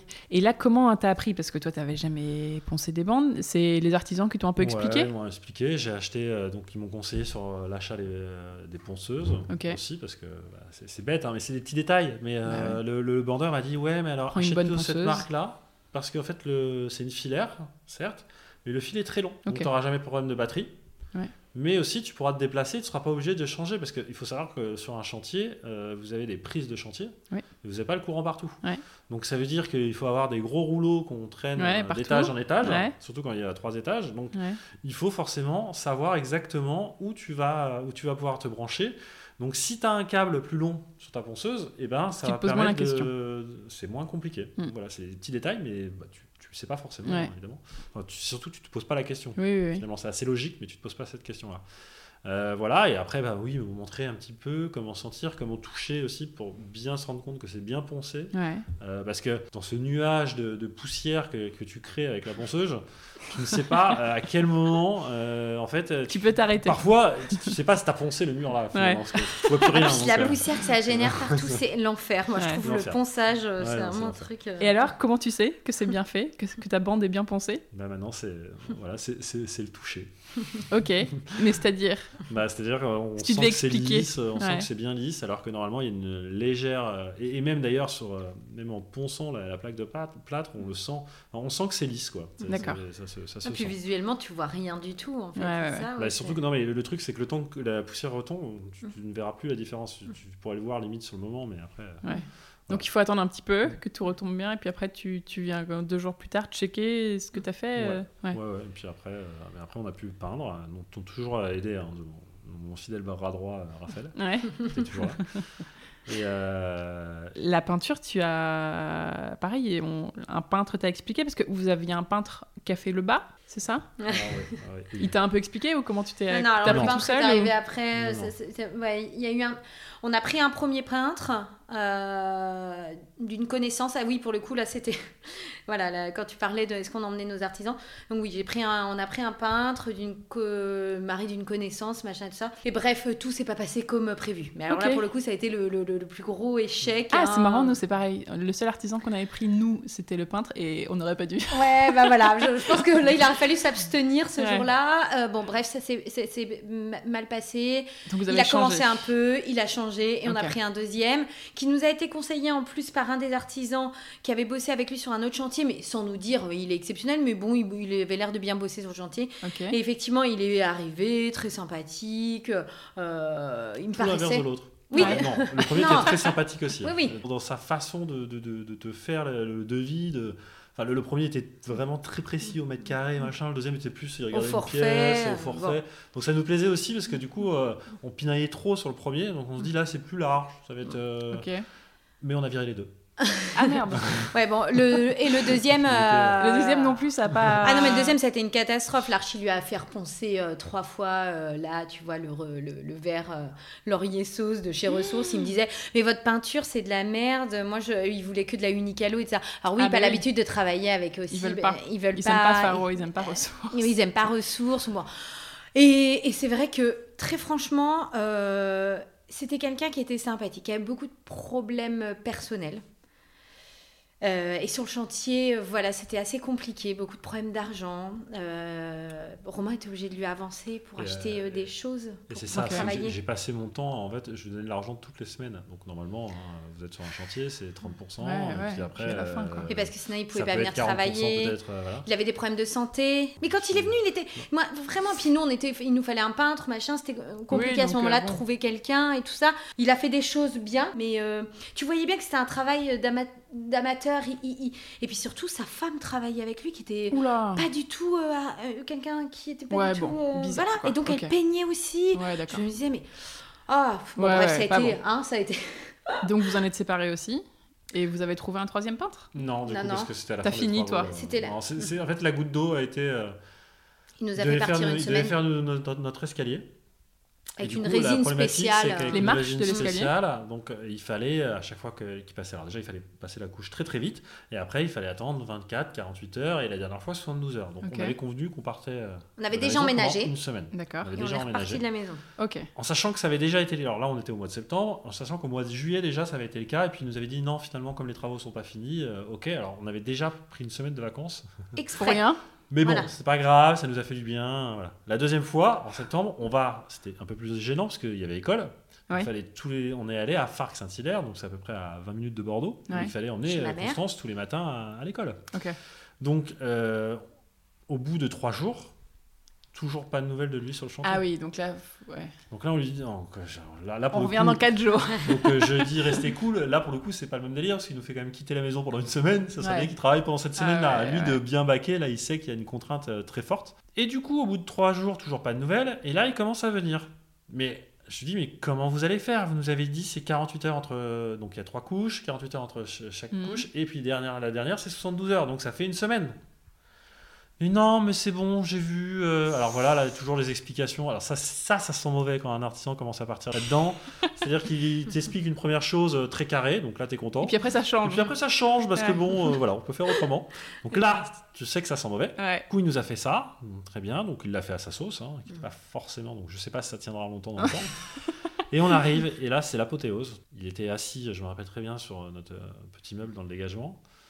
Et on sentait qu'il avait une mine un petit peu triste quand même. Ah. Et on voit le travail.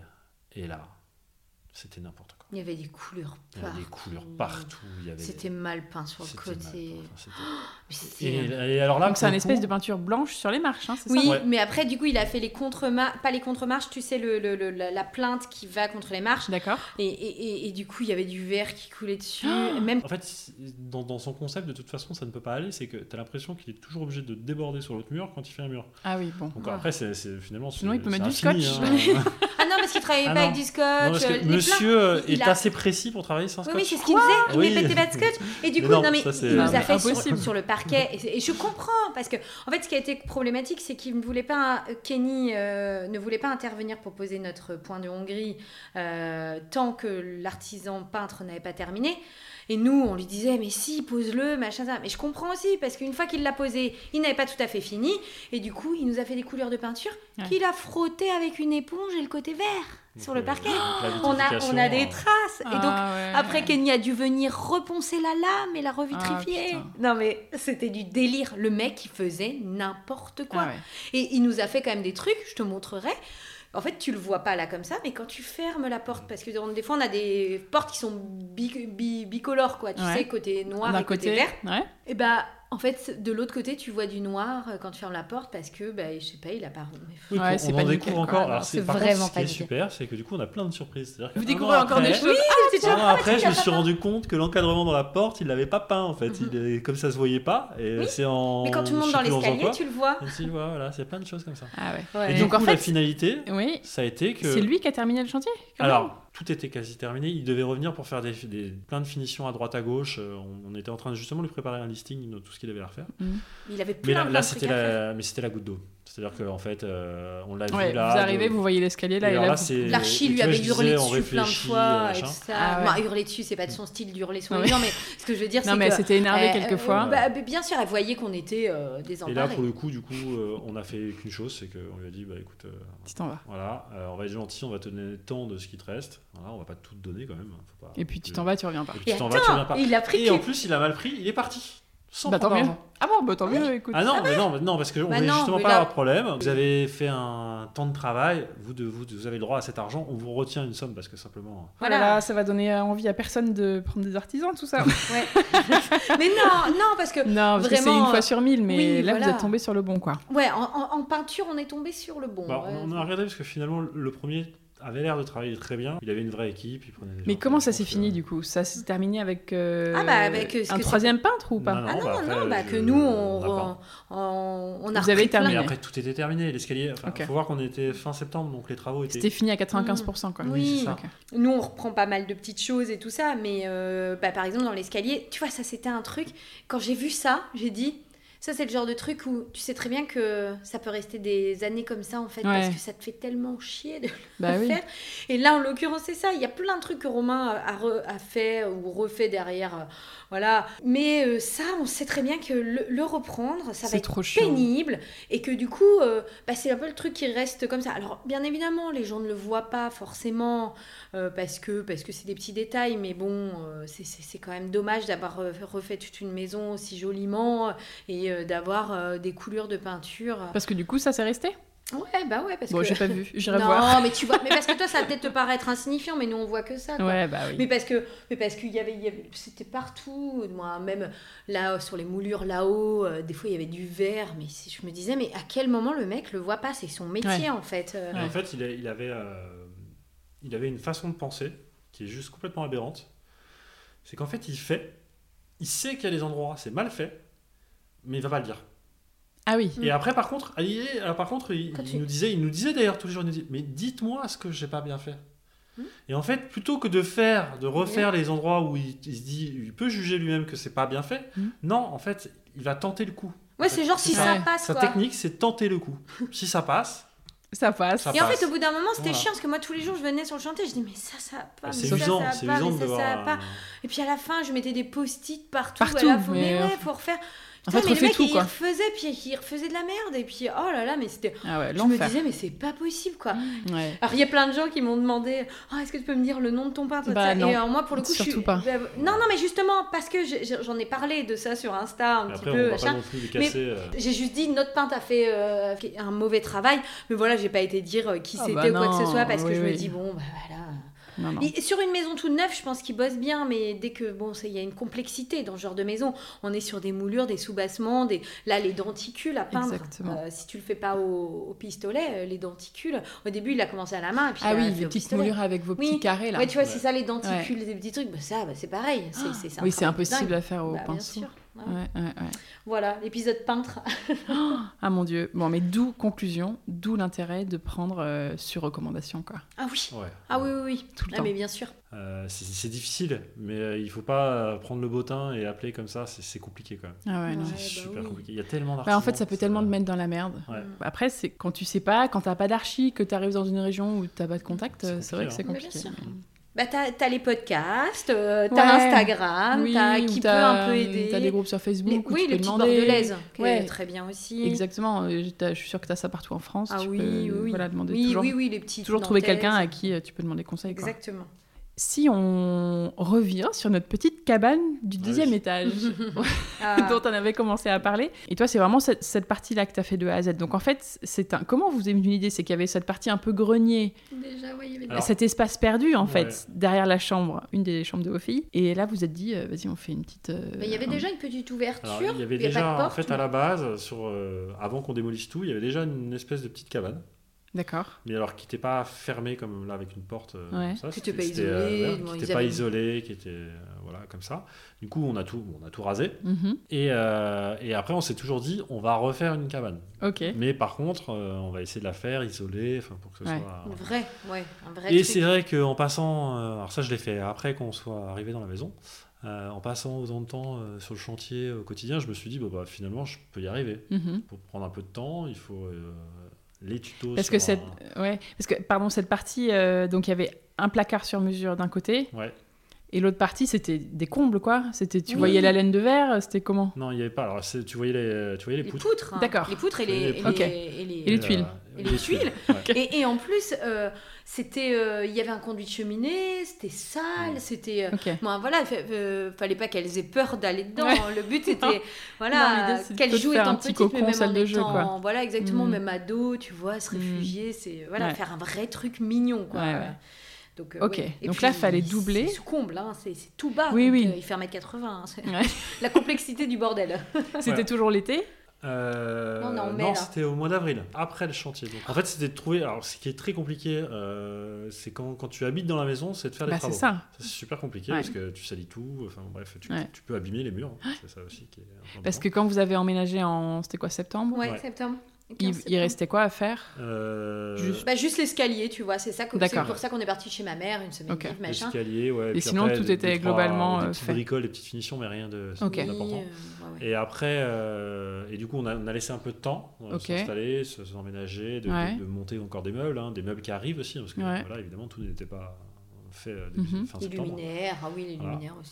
Et du coup, après, on s'était toujours dit qu'on allait faire cette petite cabane, mais il fallait trouver un moment aussi où Victoire ne soit pas dans sa chambre. Ouais. Donc la petite dernière ne soit pas dans sa chambre pendant cette période-là. Donc les vacances. Ah oui, très bien, vacances scolaires. Alors Victoire n'était pas encore scolarisée, mais Constance était en vacances, donc elle est restée chez sa grand-mère, et Victoire, elle est allée dans la chambre de Constance. Ok, très bien. Puisque la cabane est dans la chambre de Victoire. Et de là, j'ai commencé à faire, ça m'a pris 6 jours, de A à Z, c'est-à-dire aller chercher les matériaux et faire la cabane. Et regarder les tutos. Et regarder les tutos, parce que les 6 jours, je pense que tu passes une journée à regarder les tutos. Parce que là, il fallait que tu fasses quoi ? C'était quoi la to-do list ? La to-do list, c'est de construire un mur. Ouais. Donc construire un mur pour délimiter l'espace, parce que du coup, là, les combles. Il y avait le mur de la chambre, avec la porte que tu as vue sur les Victoire. Et après, les combles faisaient toute la longueur de la maison. Donc il fallait délimiter un petit carré. Il fallait faire un mur doublé, effectivement, pour pour l'isolation. Le plafond et le mur. Et du coup, et aussi refaire un doublage côté cheminée, de côté conduite cheminée, donc à droite quand tu rentres dans la pièce. Là, d'accord. Un doublage aussi. Voilà, et puis après, le sol, évidemment. Puis toutes les découpes, parce qu'on est dans... C'est alambiqué, justement. Oui, il y a alors, ce conduit de cheminée, il y a le plafond. C'est pas un truc... En fait, oui, parce que là, c'est sous pente. Ah, bah, c'est sous pente. Mais c'est le bout de la pente. Donc, c'est-à-dire qu'en gros, le plus bas est à 85 cm et le plus haut est à 1,35 cm. Oui, bah, moi, je suis rentrée à quatre pattes. Oui, oui, ah bah oui. Du coup, voilà, il fallait faire des découpes. Alors, j'ai choisi de le faire en OSB, parce que c'est plus simple. Pareil, sur les tutos, ce que je voyais, c'est assez simple à faire. D'accord. Pas besoin de mettre des rails. C'est un bois qui se coupe bien. Donc, pas... Oui, et puis j'avais pas envie de me lancer dans du plateau à ce moment-là. Et voilà, et après bah, j'ai fait... ça m'a pris 6 jours, donc j'avais ma petite scie sauteuse, qui n'est certainement pas le meilleur outil pour couper tout ce bois le plus précisément possible. Ouais. Parce que l'OSB, c'est comment ? C'est des plaques qui sont grandes ? Ouais, alors moi, j'ai ce qu'ils appellent une dalle, j'ai acheté ça. Ça fait 1,20 m par 60. C'est donc, du bois aggloméré, en fait, c'est des chutes de bois agglomérées. Et tu les découpes selon ce que tu veux faire. Voilà, exactement. Tu les découpes, elles s'emboîtent normalement. C'est bon marché en plus. C'est bon marché, ça coûte, je crois que c'est 10 euros la dalle. Donc, au final, moi, y compris l'achat de la scie sauteuse, je crois que j'en ai eu pour 600 euros cette pièce, donc tout compris. Mais quand même, c'est, dès que tu fais quelque chose, de toute façon, ça a un coût. Et donc, voilà, après, ce qui était long, c'était la découpe de ces fameuses planches. Ouais. Là, t'as doublé. C'était quoi, laine de verre derrière ? Ouais. Donc, à chaque fois, je doublais, même sur le petit mur que j'ai créé de toutes pièces, je mettais bien de la laine de verre aussi. Et après, voilà, c'était... donc, là, on n'est que sur du travail de menuiserie, donc il faut acheter des tasseaux. Ouais. Tu coupes les tasseaux, tu les adaptes. Alors, effectivement, la difficulté, c'est que c'est du sous-pente, donc ça veut dire que... faut faire des coupes en diagonale pour que ça rentre bien. Il a souffert. C'est pas évident. Et puis surtout, la grosse difficulté, encore une fois, c'était le bas de plafond, le côté bas de plafond. Parce que à passer, pour couper, je le faisais dans la chambre de Victoire, donc je pouvais être debout. Mais après, pour la cabane, il fallait que je sois accroupi. Donc c'est un peu compliqué, c'est pas évident. Mais il a passé 6 jours accroupi, le pauvre. Mais par contre, encore une fois, non mais tu vois, c'est ça, c'est que j'ai passé 6 jours complets, faire que ça, mais au moins... Et alors attends, donc toi t'as fait tes plaques, vous avez peint après ? Ouais, alors après il y a eu, je pense, au moins 5 tubes de mastic qui sont passés, parce que je suis pas quand même un expert, c'est-à-dire qu'il y avait quand même des petits écarts. Parce que comment tu fais le joint entre les plaques ? C'est ça, au mastic. Oui, et puis là, tu voulais faire au plus simple. C'était pas pour le salon, quoi. Exactement, mastic. Ça, tu uses énormément de mastic. Du mastic à peindre, du mastic à peindre, et acrylique.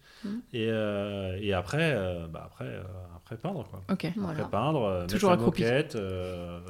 On a posé pour la première fois de la moquette. Ça, c'était plus moi, la moquette.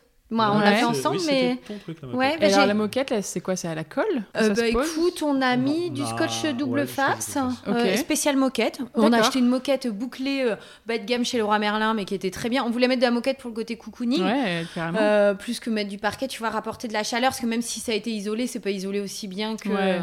Et donc là, tu fais ta découpe de moquette. Oui, on avait acheté un carré, donc tu t'achètes plus large. Ouais. Et puis ensuite, tu poses ta moquette et tu viens découper. L'avantage, c'est qu'il n'y avait pas de raccord en plus. Voilà. Parce qu'on a acheté la moquette qui était plus large que la pièce, comme c'est une toute petite pièce. Donc c'est plus facile, il n'y a pas de raccord. Puis après, le scotch double face, après, on a même mis des plinthes. Donc on a mis des plinthes, on a mis une barre de seuil. Non, mais on a fait les choses bien, quoi. C'est une très petite maison. Puis après, on l'a bien aménagée. On a mis l'électricité dedans. Oui, il a mis l'électricité dedans, pareil, mais ça aussi. Et ça, tu l'as fait toi ? Ah oui. Quand mon électricien est revenu la dernière fois faire l'extérieur, je vais quand même demander de vérifier. T'as fait 1 an quasiment que j'ai fait ça, mais bon, est-ce que tu pourrais vérifier que la maison ne va pas cramer ? Et alors, qu'est-ce qu'il a dit ? Ça allait. Donc, bon, très bien. Non, mais c'est vrai que moi, si on m'avait dit un jour que Romain allait faire de l'électricité, quand je vois ce qu'il fait au sous-sol, je me dis, en fait, finalement, tout s'apprend. Mais en tout cas, la cabane, elles ont été subjuguées. C'était... Mais là, c'est trop bien, parce que du coup, c'est... en plus, il y a un peu la porte cachée dans le mur de la chambre. Exactement. Que t'ouvres, et là, t'as ce petit point même fait de la menuiserie en plus, il a fait le petit banc. Il y a un des petits meubles sur mesure en fait. Il y a le petit banc sur mesure, il y a la tapissière qui nous a fait toutes les banquettes, Bérénice, très bon artisan aussi, univers 2B, qui gentiment m'a offert une petite banquette pour les filles qu'elle a faite aussi, tu vois, trop mignon. Trop donc voilà, elles ont leur vraie seconde petite maison. Voilà. Ouais, c'est ça. Elles adorent y aller. C'est leur petit coin. C'est ça. Alors, si on refait un petit récap sur les artisans, c'est quoi les 2-3 bonnes adresses que vous pouvez conseiller, du coup? Donc, pas le peintre, mais on ne dira pas qui c'est. Voilà, que vous pouvez recommander, en tout cas, les yeux fermés dans la région, du coup. Bah, je pense que l'entreprise Kenny Carvalho qui ont fait... Ouais. Voilà, ça, je connais de nom. Ouais. D'Instagram, je pense. Ouais, il est beaucoup sur Instagram. Maçonnerie. Qui fait maçonnerie, plaquage. D'accord. Et puis tout ce qui est sol. Voilà. Ok. Père et fils.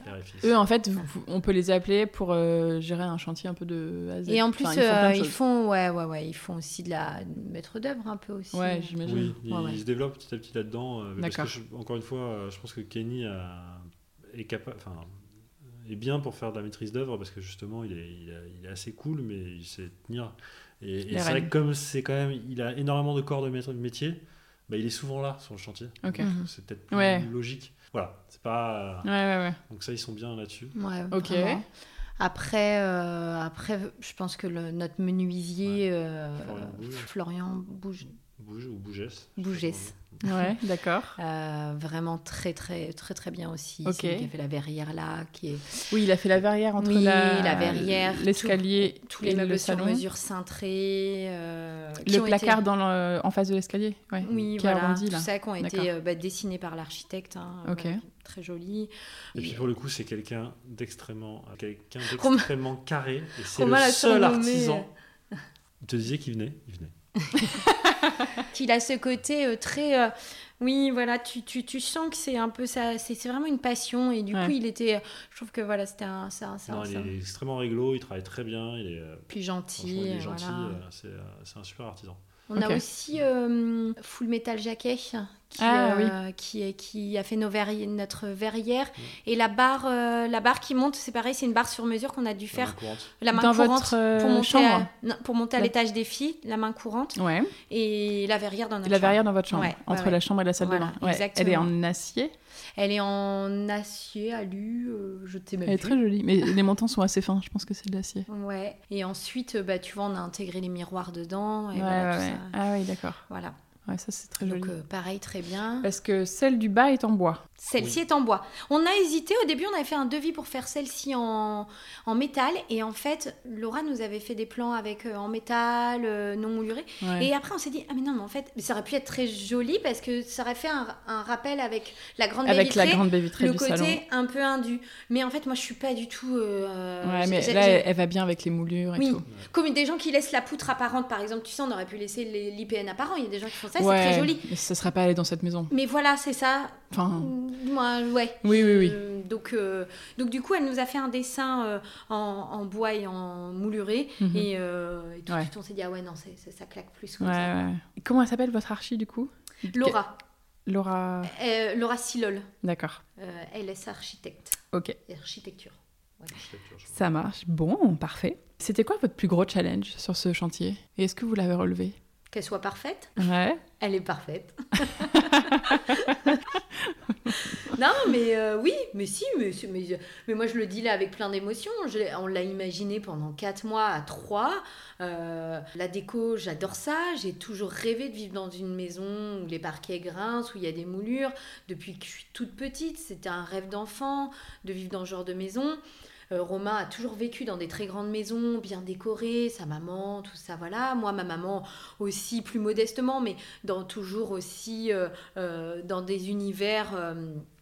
jolie, et c'est vrai que c'était pour moi un rêve de gamine d'avoir une maison bourgeoise comme ça et tout ça. Ouais. C'était quelque chose qui me tenait à cœur, un cocon, un foyer. Moi, mes parents sont divorcés, voilà, et tout ça. Et de recréer vraiment un espèce d'univers familial où on allait s'épanouir en famille. Et vu que notre début à Bordeaux avait un peu mal commencé... Voilà, et en fait, quand on a découvert cette maison et qu'on a projeté notre vie et notre famille dedans, fallait que tout soit parfait. Et donc, du coup, on a énormément échangé avec notre architecte et c'est pour ça que, on dit qu'elle a été très réactive parce qu'à chaque fois, elle a bien entendu ce qu'on voulait, elle changeait, refaisait ses plans et machin. Je pense pas qu'on a été des clients pénibles, je pense pas, mais par contre... Mais vous êtes allés au fond des choses. En fait, c'est ça, on a été au fond, chaque petit détail a été étudié et elle a bien compris ça. Et on était vraiment trois sur le projet, encore une fois, parce que moi, je bosse de la maison, auto-entrepreneuse, et que Romain avait le temps. Donc, on a pu...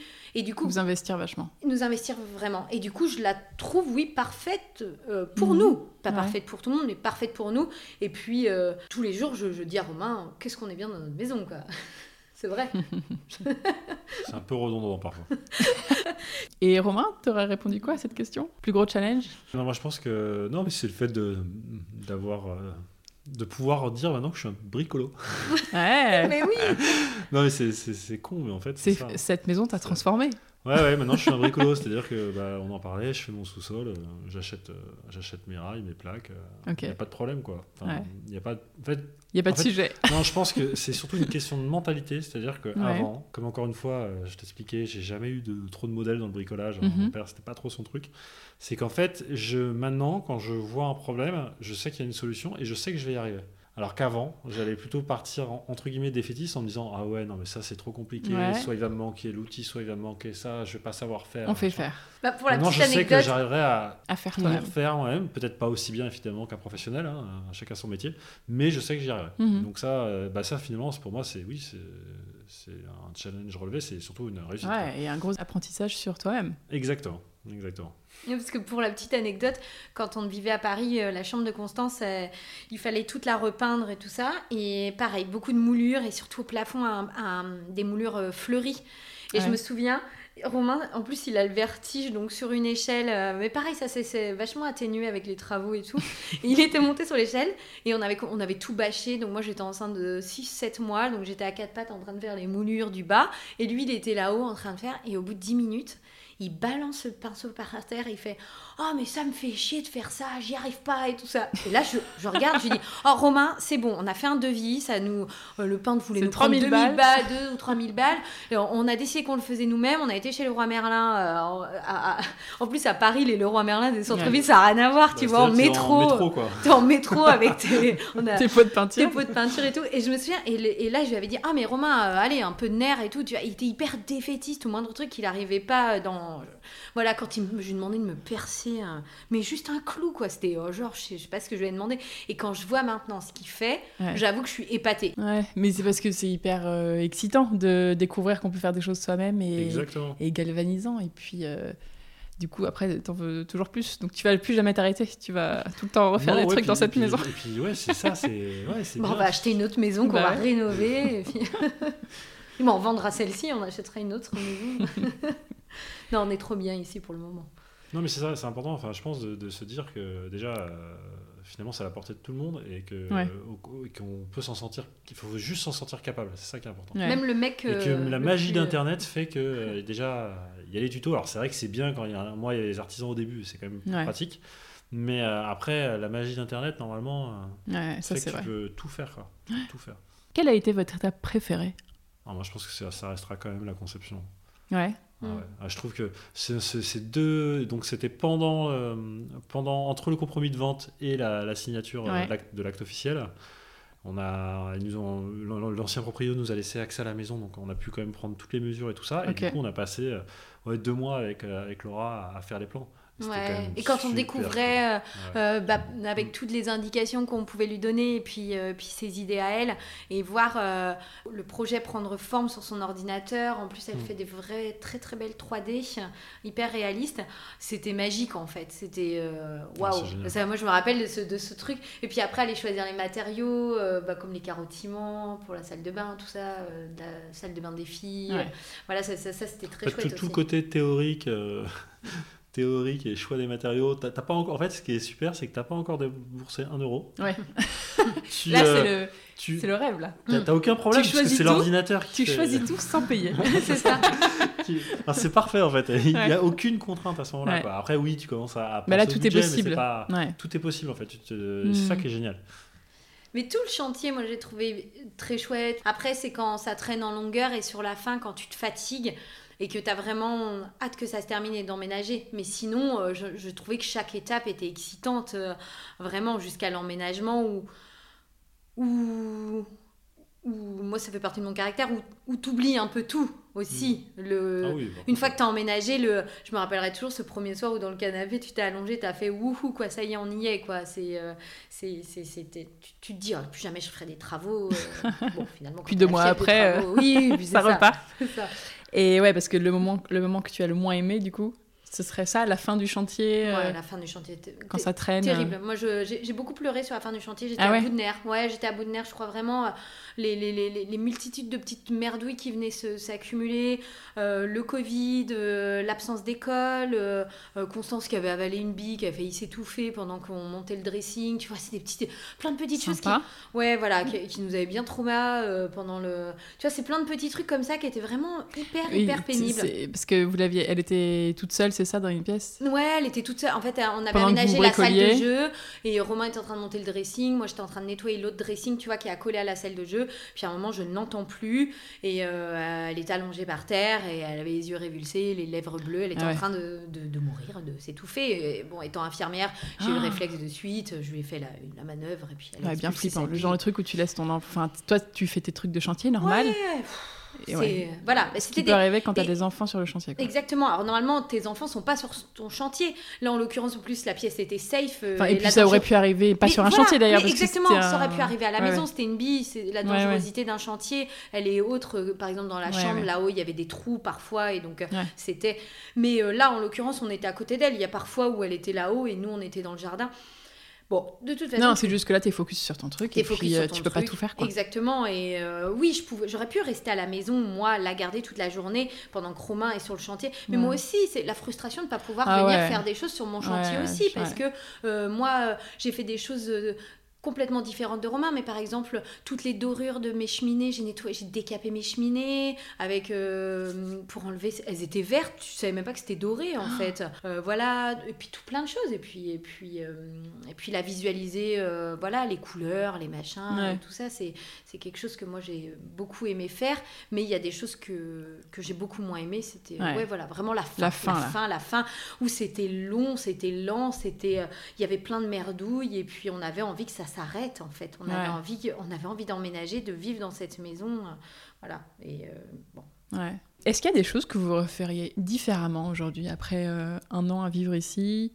De petits détails, c'est ces trucs, alors ça je reviens, c'est sur des radiateurs, dire le radiateur de la salle de bain, en fait, comme tu as vu c'est une grande baie vitrée, donc c'est une pièce qui est assez froide, et ça a été on a été bête de mettre un radiateur, donc un radiateur classique en fonte, on aurait dû mettre un radiateur électrique, parce que coup, si tu veux, un souffleur, quoi. La maison est très très bien isolée, mais il y a cet endroit là qui est mal isolé, donc forcément quand tu mets le chauffage, tu le mets pour toute la maison, tu le mets pas pour un endroit, tu vois. Parce donc que la grande fenêtre de la salle de bain, elle était déjà là, ou elle est une... Oui, en fait les 2 baies vitrées avaient été faites par l'ancien propriétaire qui est resté seulement 2 ans. D'accord. Et du coup ils avaient refait. Mais c'est vrai que c'est vraiment le truc. Et après, c'est des petites choses que tu vois quand tu vis dedans. Il y a la porte de notre dressing. On ne sait pas pourquoi on n'a pas mis la même porte que tu vois, pour les toilettes là, qui est cachée, une porte cachée. Ouais, sans montant. Comme tu sais, t'as notre papier peint. En tête de lit. Isidore Leroy. On a mis une porte coulissante, alors qu'en fait, on aurait dû mettre une porte comme ça, complètement cachée. Donc, ça aurait été parfait au niveau du papier peint, au niveau de tout ça. Ouais, ça tu veux dire ça aurait été vraiment caché? Ouais. Parce que là, et puis en plus, elle s'ouvre un peu mal. On n'a pas pris, on a pris un truc un peu bas de gamme chez Leroy Merlin là pour le coup. Ça fait partie des petites économies. Des économies. Bon, ça va, c'est des petits trucs. Il n'y a rien de majeur. Rien de majeur, je pense. Alors, on en a un peu parlé tout à l'heure, mais si on parle de sol, vous avez en tout un mix de parquet neuf et de parquet ancien, du carreau de ciment dans la cuisine, que vous avez... Donc ça, on peut en parler un peu, c'est assez sympa. Vous avez fait un espèce de crédence de sol, découpage avec le parquet ancien pour intégrer des carreaux de ciment en fait, au niveau de devant les lavabos, tout ça. Exactement, voilà. Et après, en haut, vous avez du parquet ancien, encore du carreau de ciment dans la salle de bain des filles au 2e. Du vrai carreau de ciment aussi. Du vrai carreau de ciment. Donc ça, on peut en parler. Carreau de ciment dans les pièces d'eau, comment ça vit, tout ça, vous allez nous dire. On recommande, et carreau de ciment dans les toilettes aussi. Okay. On recommande pas. Tout dépend si on aime que ce soit archi nickel. Effectivement, le carreau de ciment, ça vieillit plus. Mais oui, rapidement qu'une copie, qu'un carrelage classique. Dans une maison neuve, moi je dis grès cérame, parce que dans une maison neuve, tu t'attends à ce que ça fasse très nickel, tout ça. Nous, justement, on veut donner le côté ancien. Oui. Tu vois bien que dans notre cheminée, elle a des éclats, le machin. Il y a des endroits où c'est pas bien fini, du moins, parce que... Donc, du coup, ça va avec, en fait. Moi, les carreaux de ciment qui sont abîmés dans notre cuisine, les premiers jours où tu vis dans ta maison, tu te dis « Ah, mais une tache de gras, très vite, ça va ». Mais en fait, au final, c'est ce que tu veux, comme quand t'achètes une maison avec de la tomate, que ça se patine. Tu vois, hier, justement, c'est un truc que je voulais faire, c'est tous les ans, il faut le faire. Je me suis mis à quatre pattes à frotter au savon noir chaque carreau. Après, j'ai bien rincé. Et ensuite, j'ai passé une espèce de couche hydrofuge, un produit que j'ai acheté. Faut que je le refasse, moi. Je te montrerai le produit que j'ai mis. Voilà, tu mets une première couche, t'attends que ça sèche, 15 minutes, une deuxième couche. Et je l'ai fait avant d'aller me coucher hier soir pour être sûre que personne ne marche jusqu'à ce matin. Ouais. Et du coup... c'est Kenny qui m'avait montré ça, il l'avait fait dans la salle de bain des filles là-haut et dans les toilettes.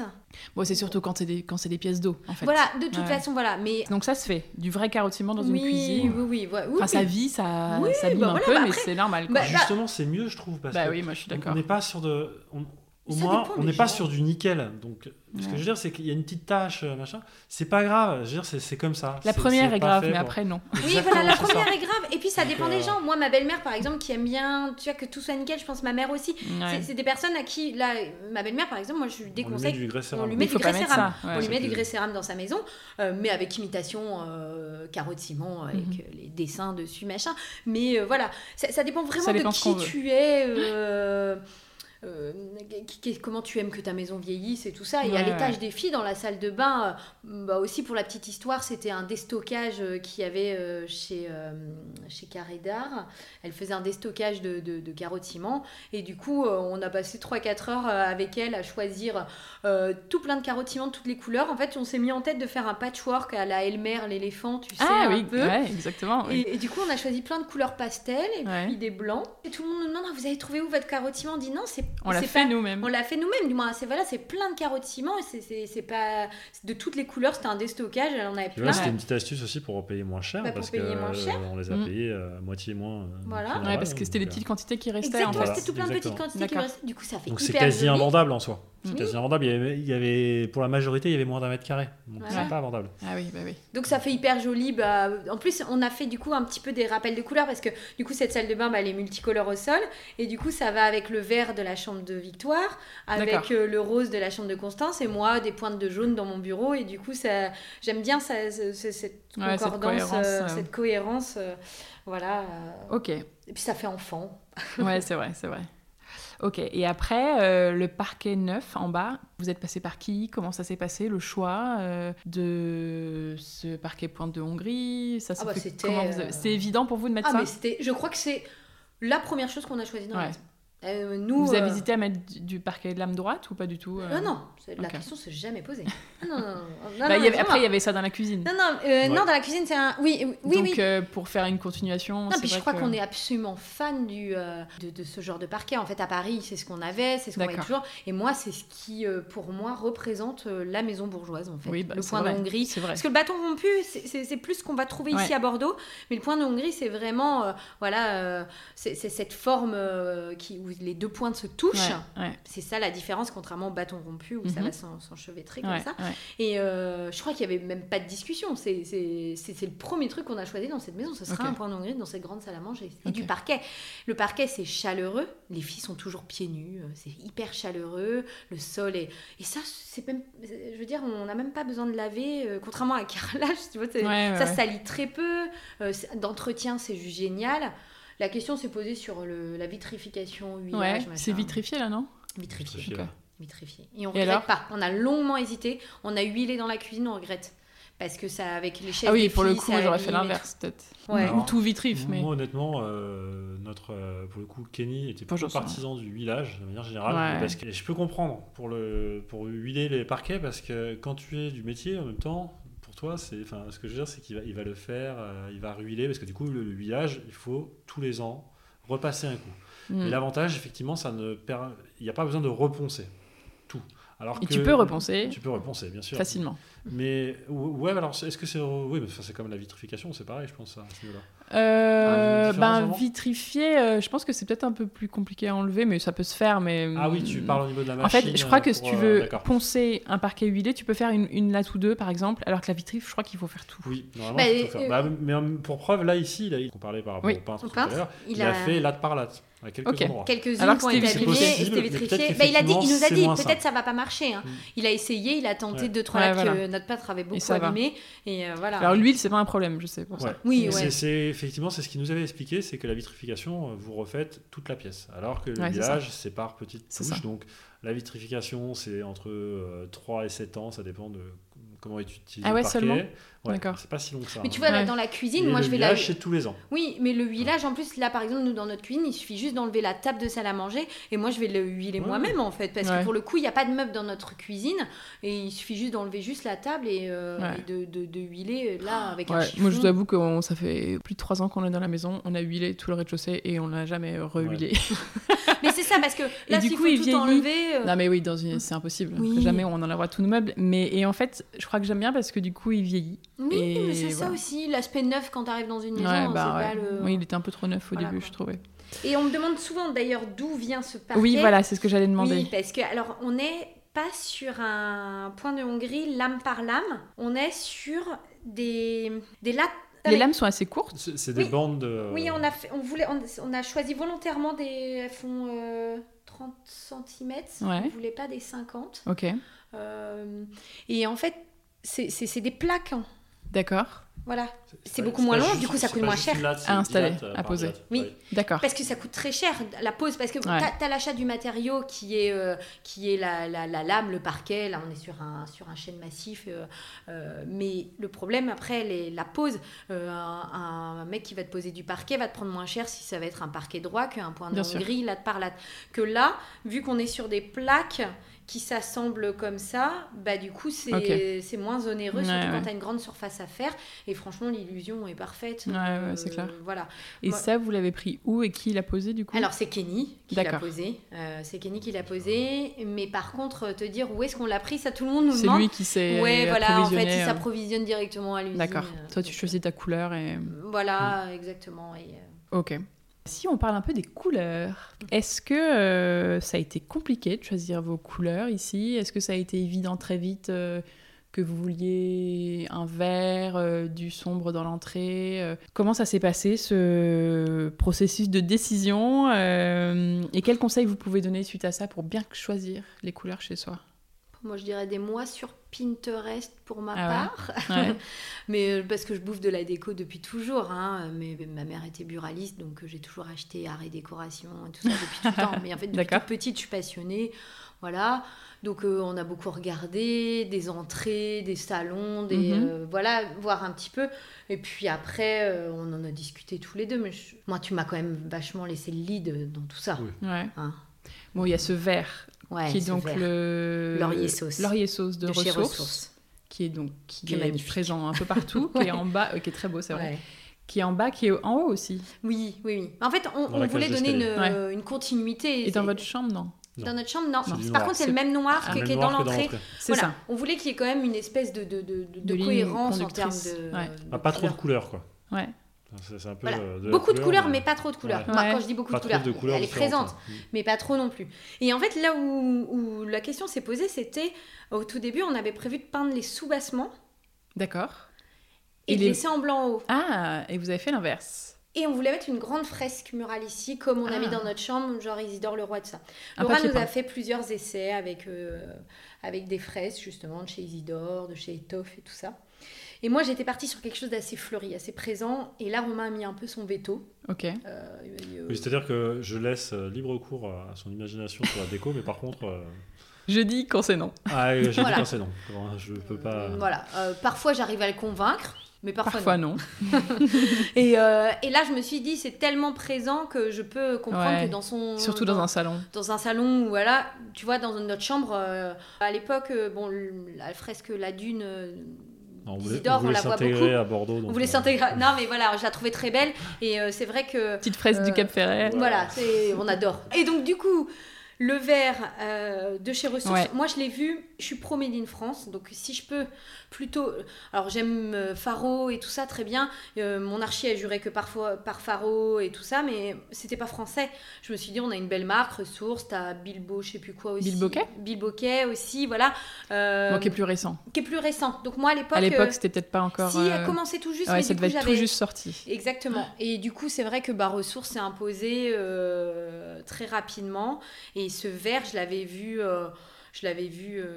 sur une image comme ça sur Pinterest. D'accord. Et c'est vrai que moi je dis souvent la couleur. En fait là-bas t'as l'impression que c'est noir, là ça va être presque ça va être très vert anglais, et puis là-bas gris quoi. En fait une peinture ça se choisit pas chez quelqu'un, ça se choisit pas en image, se choisit tester chez toi. Et c'est souvent ce que je conseille. Et c'est vrai que ce vert il était hyper beau sur l'image, mais je savais pas ce qu'il allait donner. Donc on a été chez Ressources, on a acheté 2-3 petits pots de peinture et on avait hésité avec un verre olive et un autre, on avait fait 3 tests et puis on est resté sur notre première idée. Et voilà. Et ensuite il y a eu un blanc avec une pointe de jaune qui n'est pas le même blanc que le plafond.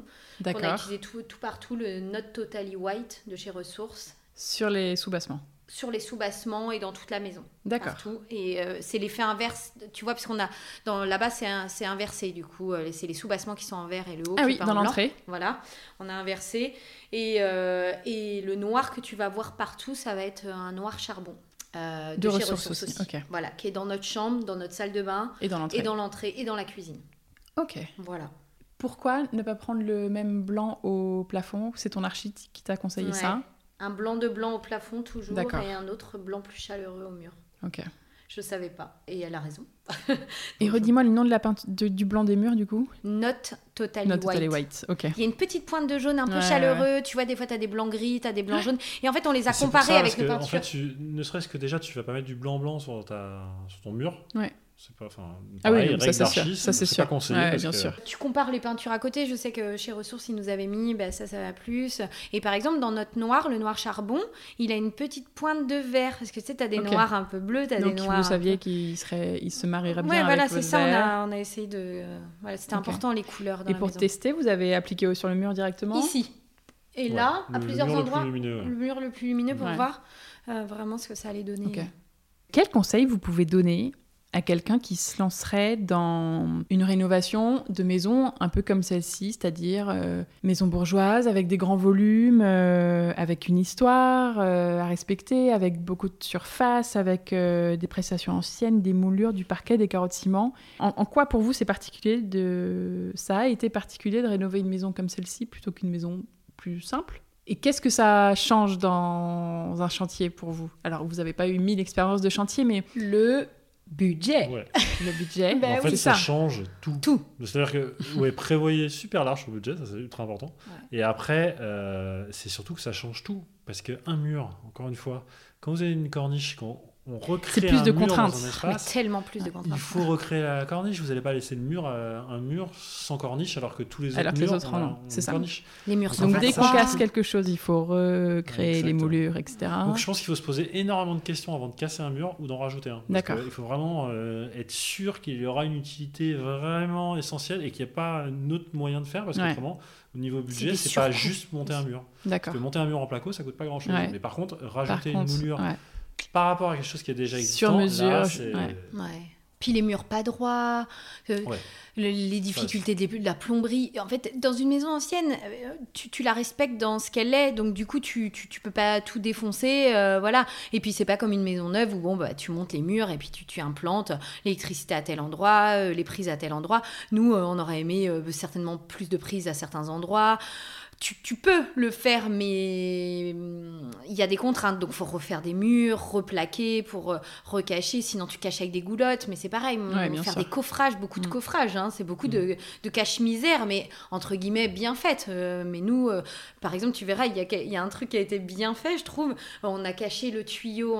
Vu qu'on a fait la salle de bain des filles là-haut, il y a un gros tuyau d'évacuation qui passe, mais qui passe pile poil dans le dégagement. Et qui passe également dans le dressing, dans le placard d'entrée, ce petit dressing. Du coup, il a fait un coffrage qu'il a fallu peindre de 2 couleurs pour respecter la moulure, parce qu'on n'allait pas moulurer le coffrage. Oui. Mais c'est de l'illusion aussi, c'est de la magie de la déco qui vient se mélanger. Mais je crois que c'est vraiment ça, c'est le budget. Nous, on s'est complètement... C'est pour ça que je pense que le nouveau budget, voilà, ça a complètement explosé. En fait, il a explosé pendant la durée des travaux. Oui, pendant la durée des travaux. Ouais. Et comment vous l'expliquez ? Parce que ça a été pas bien calculé au début, parce que vous avez craqué sur les trucs au fur et à mesure. Il y a une part de choses qu'on a rajoutées. Hein. Et c'était voulu que ça explose ou c'était pas voulu ? Non, c'était pas voulu. D'accord. Parce que ça aurait pu être voulu en disant bon bah non, mais on y va. C'est-à-dire qu'en fait on a commencé les travaux, on avait un budget à peu près de 100 000 euros, on a très vite vu que ça allait être très compliqué. On a rajouté les choses qu'on allait faire par nous-mêmes. Ouais. Voilà, ce qui a permis de quand même gagner sur le budget prévisionnel déjà quasi 10 000 euros. Tout ce qui était démolition. Ça, tu peux vite gagner. On ne dit pas assez que la démolition, tu peux tellement économiser en le faisant toi-même. Et puis, ça n'a rien de compliqué. Hein. Tu ne peux pas casser trop de choses. Alors, c'est chiant, c'est sûr. Hein. On bouffe de la poussière et tout, mais bon. Mais voilà, c'est juste du courage, entre guillemets, et avoir du temps. Et donc, c'est important. Et donc, hop, sur cette partie-là, mais très vite, on était déjà d'accord, on va être à 120 000 euros. Ok. Ça, et on avait prévu une terrasse qu'on a enlevée. Parce qu'il y a des choses qu'on avait retirées. À la base, on avait prévu de faire une terrasse. Donc, quand on a fait le budget prévisionnel, tout de suite, alors ça, c'était 2 ou 3 mois avant que les travaux commencent, on a dit, bon, bah, la terrasse à 30 000 euros, on abandonne, hein, parce que ça ne veut pas aller dans le petit. Parce qu'à la base, on voulait juste faire rez-de-chaussée et R+1, il y avait moins de pièces aussi à faire. Donc, on a troqué ça pour le R+2, pour faire l'étage des filles. Et après, on a commencé les travaux. Bon, 120... on va bientôt arriver aux 130 000 euros. Okay. Donc là, c'est des petites choses aussi qu'on rajoutait. Par exemple, y a 4 Velux à l'étage des filles. Bon, on en avait prévu d'en changer un. Mais bon, finalement, ça, c'est ma dépense. Je dis non, mais on va changer les 4, on va pas en changer qu'un. C'est ridicule. Ouais. Voilà. Et de le faire dans 3 ans. Exactement. Et puis au final, le mec, il vient, il te prend une fois, il te prend moins cher. Si c'est ça, la main-d'œuvre. Faire les 4 plutôt que de le faire revenir pour les changer un par un. Enfin, bon, bref. Ouais. Et donc, c'est des petites choses, 130 000. Et après bah, ça s'est envolé, jusqu'à 180 000 euros. Pourquoi ? Qu'est-ce qui est arrivé là ? Des budgets qui... Enfin, très clairement, il y avait des choses qui n'étaient pas comprises dans le budget. Ce que je veux dire, c'est que j'attendais avec une certaine angoisse. On était à la fin du confinement. Et ça, c'était aussi un des gros soucis. Je pense que c'est un point important. C'est de quand même avoir tous ces devis avant de commencer les travaux. Ouais. Nous, on a commencé les travaux sans avoir tous les devis. Ah. Du coup, bah, c'est bête, mais on avançait dans les travaux, et puis j'avais toujours pas le dernier devis des sols, et des faïences. Ah ouais, qui est quand même un gros devis. Et quand j'ai eu le devis, bah là ça a été la goutte d'eau. Alors, c'était pas finalement, il y avait un dépassement, mais c'était un dépassement de peut-être, je sais pas moi, 10 ou 15%. Donc je sais plus, on devait être à 20, on était à 25 ou un truc comme ça. Ouais. Tu vois. Bah oui, mais bon. Le truc, c'est que c'était la goutte d'eau en plus, parce que je savais déjà que les 120 puis les 130 000, on n'allait pas les tenir. Ouais. Et du coup, quand j'ai rajouté, je fais 150, 155. Après, il y a eu les histoires des peintres, ça nous a coûté cher. Qui a dû vous coûter cher. Tout ça. Enfin bref, il y a plein de choses. Et puis, il y a eu l'histoire des moulures, puisque après, aussi toute la complexité de notre chantier, c'est que Marie-Charlotte étant créatrice de contenu, il y a des choses qu'on avait en partenariat. Oui. Il y a des choses qui ne se sont plus faites en partenariat. D'accord. Et le gros souci, il y a des choses un peu floues, on ne sait pas trop les délais. Et c'est toujours... Et après, on a toujours cette logique d'essayer le plus possible, quand on fait quelque chose, de ne pas compter sur le métier de Marie-Charlotte. Ouais. Et qu'après, ça, c'est le petit plus. Oui, sauf mais fresques, Isidore Leroy, les tapisseries, les peintures... sauf que là, au fur et à mesure, comme on se prenait, on voulait aussi des choses, on se disait peut-être que ça va rentrer dans un partenariat, machin. Sauf que le partenariat, il pouvait sauter. Enfin, oui, voilà, il y a plein d'éléments en plus qui fait, c'est pas une chose. En fait, ce qui est paradoxal, c'est qu'on a, par rapport à la fourchette initiale de budget, on a dépassé finalement de 80%. Mais ce qui est fou, c'est qu'il n'y a pas un artisan qui nous a dit là, on a découvert une grosse tuile dans votre maison, ça va coûter très très cher. Oui, ça s'est fait naturellement en fait. Ils nous ont tous dit, votre maison elle est en super état. Okay. Voilà. On s'est jamais dit, tu vois, typiquement, on s'est jamais dit on allait mettre du grès cérame à cet endroit-là. Non, on va mettre du carreau de ciment maintenant. Non, c'est dès le début sur les plans. C'était carreau de ciment, c'était clair. Carreau de ciment, point de Hongrie. Après, effectivement, peut-être. Oui, mais vous n'aviez pas tous les tarifs en main, en fait. En fait, je pense que oui, ça a été sous-évalué, ou tout du moins tout ce qu'il y a autour, parce que c'est très bien, tu vas prendre, je sais pas, tu vas mettre du zélige, tu sais que ça coûte 110 euros le mètre, ou voire plus, je sais plus combien. Mais c'est pas juste du zélige. Il faut. Il y a la pose. La pose, ça, limite. Mais pareil, c'est plus cher la pose. Tu vas avoir la natte, tu vas avoir le truc en fonction des pièces, tu vas avoir. Il y a plein. Et toute cette partie-là était un peu sous-évaluée. Okay. Du coup, ce qui a un peu augmenté, notamment le devis des sols. Okay. Voilà, on s'est arrangé comme on pouvait. C'est l'expérience qui fait que tu vas mieux budgéter et que nous, si on refait une maison aussi, maintenant... Ouais, ce sera pas la même. Ah bah non, ce sera pas la même. C'est pour ça qu'honnêtement, rénover une maison ancienne en voulant garder les prestations sans se faire aider, si tu n'as jamais fait de réno, je vois pas comment tu peux faire. C'est super courageux. Ouais, et limite, mais surtout, une maison... Attention, il y a maison ancienne et il y a maison ancienne comme vous, qui est une maison... bourré de prestations anciennes partout, t'as des moulures partout, tu vois, c'est encore autre chose quoi, vraiment. Non mais vraiment, c'est complètement autre chose. En effet, dès que tu touches à un mur, et ben il faut prévoir de refaire le soubassement identique sur le mur en face, les moulures au plafond dans le coin. Ah bah là on la touche plus hein. Non mais c'est ça. Et tu as raison. Par exemple, on parlait, Marie-Charlotte évoquait les prises tout à l'heure. C'est pour ça qu'on a un petit défaut dans cette maison, c'est qu'on manque de prise de courant. Mais parce qu'il y a un moment, tu peux pas en fait. C'est juste que on n'a pas de courant dans l'entrée par exemple. D'accord. Mais en fait, il n'y avait pas vraiment de solution. Ou alors, il fallait détruire une partie des murs. Ou mettre des goulottes. Et non. On n'a pas de prise dans l'entrée, c'est pas grave, on a un aspirateur. Oui, prise, c'est pas grave. Les maisons anciennes, c'est beaucoup de contraintes. Après, si c'est ton trip, c'est ce que tu aimes. Mais c'est vrai que c'est de la contrainte. Mais surtout, une maison comme ça, très bourgeoise, avec beaucoup, beaucoup de cachets. Ça a des avantages et il faut bien que ça ait des inconvénients. Exactement. Oui, après quand tu vis dedans, encore une fois, une fois que tu as fait toute la réno, une fois que tu vis dedans, il n'y a plus d'inconvénients, c'est que du plus. Ouais. Qui s'occupe de la déco ici ? Je crois que c'est plutôt toi. Je crois. Donc travail d'équipe ou pas ? Pas trop, c'est plutôt ta partie ça ? Si, quand même travail d'équipe. Ouais. Si. Ouais. Alors, on n'est pas du tout sur un conjoint qui n'en a rien à faire. Hein. Ouais, non, pas du tout. Au contraire, Romain a des goûts bien affirmés en termes de déco et tout ça. Après, il sait que j'adore ça. C'est un peu comme, tu vois, je suis plus infirmière, mais tout ce qui est partie santé pour les enfants, il va me faire confiance. Oui, bien sûr. C'est pareil, il sait que je me débrouille plutôt bien en déco, donc il sait que je vais pas faire n'importe quoi non plus. Donc il me fait relativement il me fait confiance. Je lui demande toujours, bien évidemment, mais il sait que il sait aussi que tu prends du plaisir à le faire, j'imagine. Exactement. T'as vraiment cette capacité à moi perso, si je faisais la déco ici, ça serait du Louis XV ou du Louis XVI, tu vois. D'accord. Ces trucs très anciens, c'est ça que j'adore et tout ça. Les antiquités et tout ça. Mais ce que j'aime justement, Marie-Charlotte aime ce côté ancien aussi, mais elle va apporter un peu de modernité, elle va savoir jouer sur les deux, ce que je suis incapable de faire. D'accord. Mixer, faire du... C'est pour ça que je lui fais confiance, parce que je sais qu'elle est douée pour ça, donc, qu'elle en bouffe aussi beaucoup de déco. Mais oui, parce que vraiment, je pense que... du temps aussi. Magazine, des images de déco et tout ça, donc j'adore ça, et j'aime bien aller chercher, regarder, re-regarder le truc qui va aller avec le truc, le machin. Après, par contre, je suis pas du genre à changer ma déco toutes les 4 matins non plus, à repeindre les murs ou tout ça, c'est pas... Non, j'aime le côté, là, c'est un travail abouti, là, j'aurais envie de recommencer une autre maison. Ouais. Mais pas de changer celle-ci forcément, parce que je trouve que, là, elle est à son apogée, pour moi encore, hein. Ça peut paraître prétentieux, parce que... mais c'est ma déco, c'est ce que moi j'aime, c'est ce qui me plaît à moi, parce que je sais que le côté mouluré, machin, va pas plaire à tout le monde, il y a même trop de couleurs, Mais moi, c'est là où je me sens bien, et où Romain se sent bien, et mes enfants, Donc moi j'y ai mis ma patte.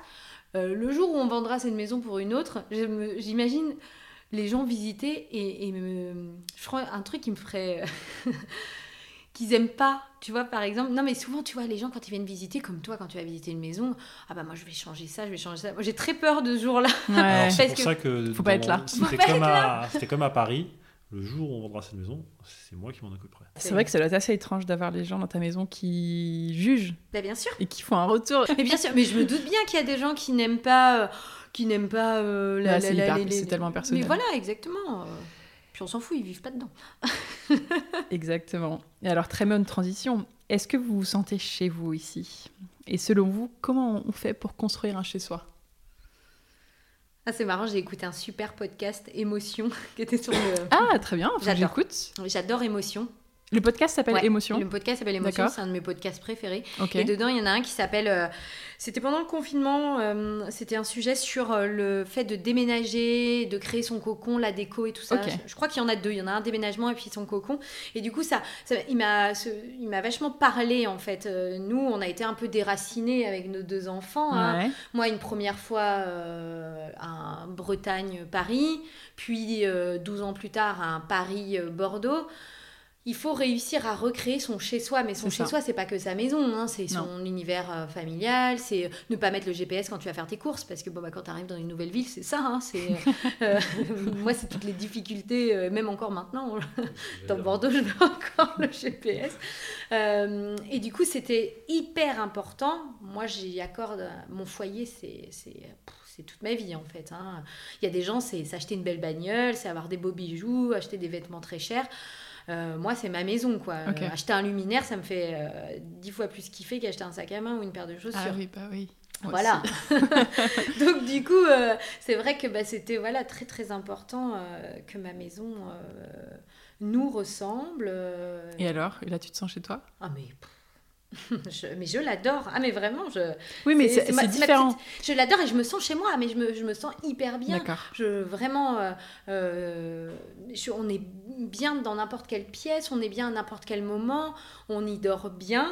Mais oui, on y est très bien. Et puis, on voit nos enfants s'épanouir dedans, nos amis quand ils viennent, nos familles. Voilà. Moi, j'y suis très bien. Je vais laisser la parole à Romain, mais... Non, mais je serais pas dire mieux que ça. Non, mais moi aussi, je me sens très bien dès le premier jour. Franchement, en fait, je pense que tu as aussi le temps de t'acclimater, le fait de voir pendant des mois les travaux. Ouais. Et finalement, c'est pas comme tu vends ton bien, t'en achètes un autre, ouais. Et du jour au lendemain, tu changes. Mmh. Là, on a eu le temps de s'habituer à cette maison, le temps de voir, d'aussi...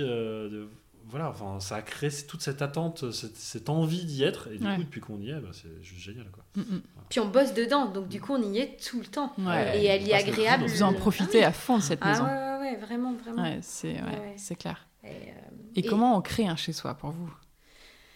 Comment tu crées un chez-toi ? Je pense que vraiment, c'est très, très important de l'investir... Alors, si tu as la possibilité de faire des travaux, tu fais, c'est-à-dire casser des murs, redistribuer les pièces. Nous, c'est ce qui nous a permis de vraiment investir cette maison, c'est de redistribuer les pièces, la faire à notre image et notre façon de vivre. Notre façon de vivre, nous, c'est avoir une cuisine fermée. Parce que moi, j'aime cuisiner au calme, pouvoir nettoyer ma cuisine et qu'après, les enfants passent au salon une fois qu'ils ont fini de manger. Voilà, nous, c'est notre façon de vivre. Mais il y a des gens, ils vont aimer une cuisine ouverte pour être avec les enfants, justement, voilà. Ouais.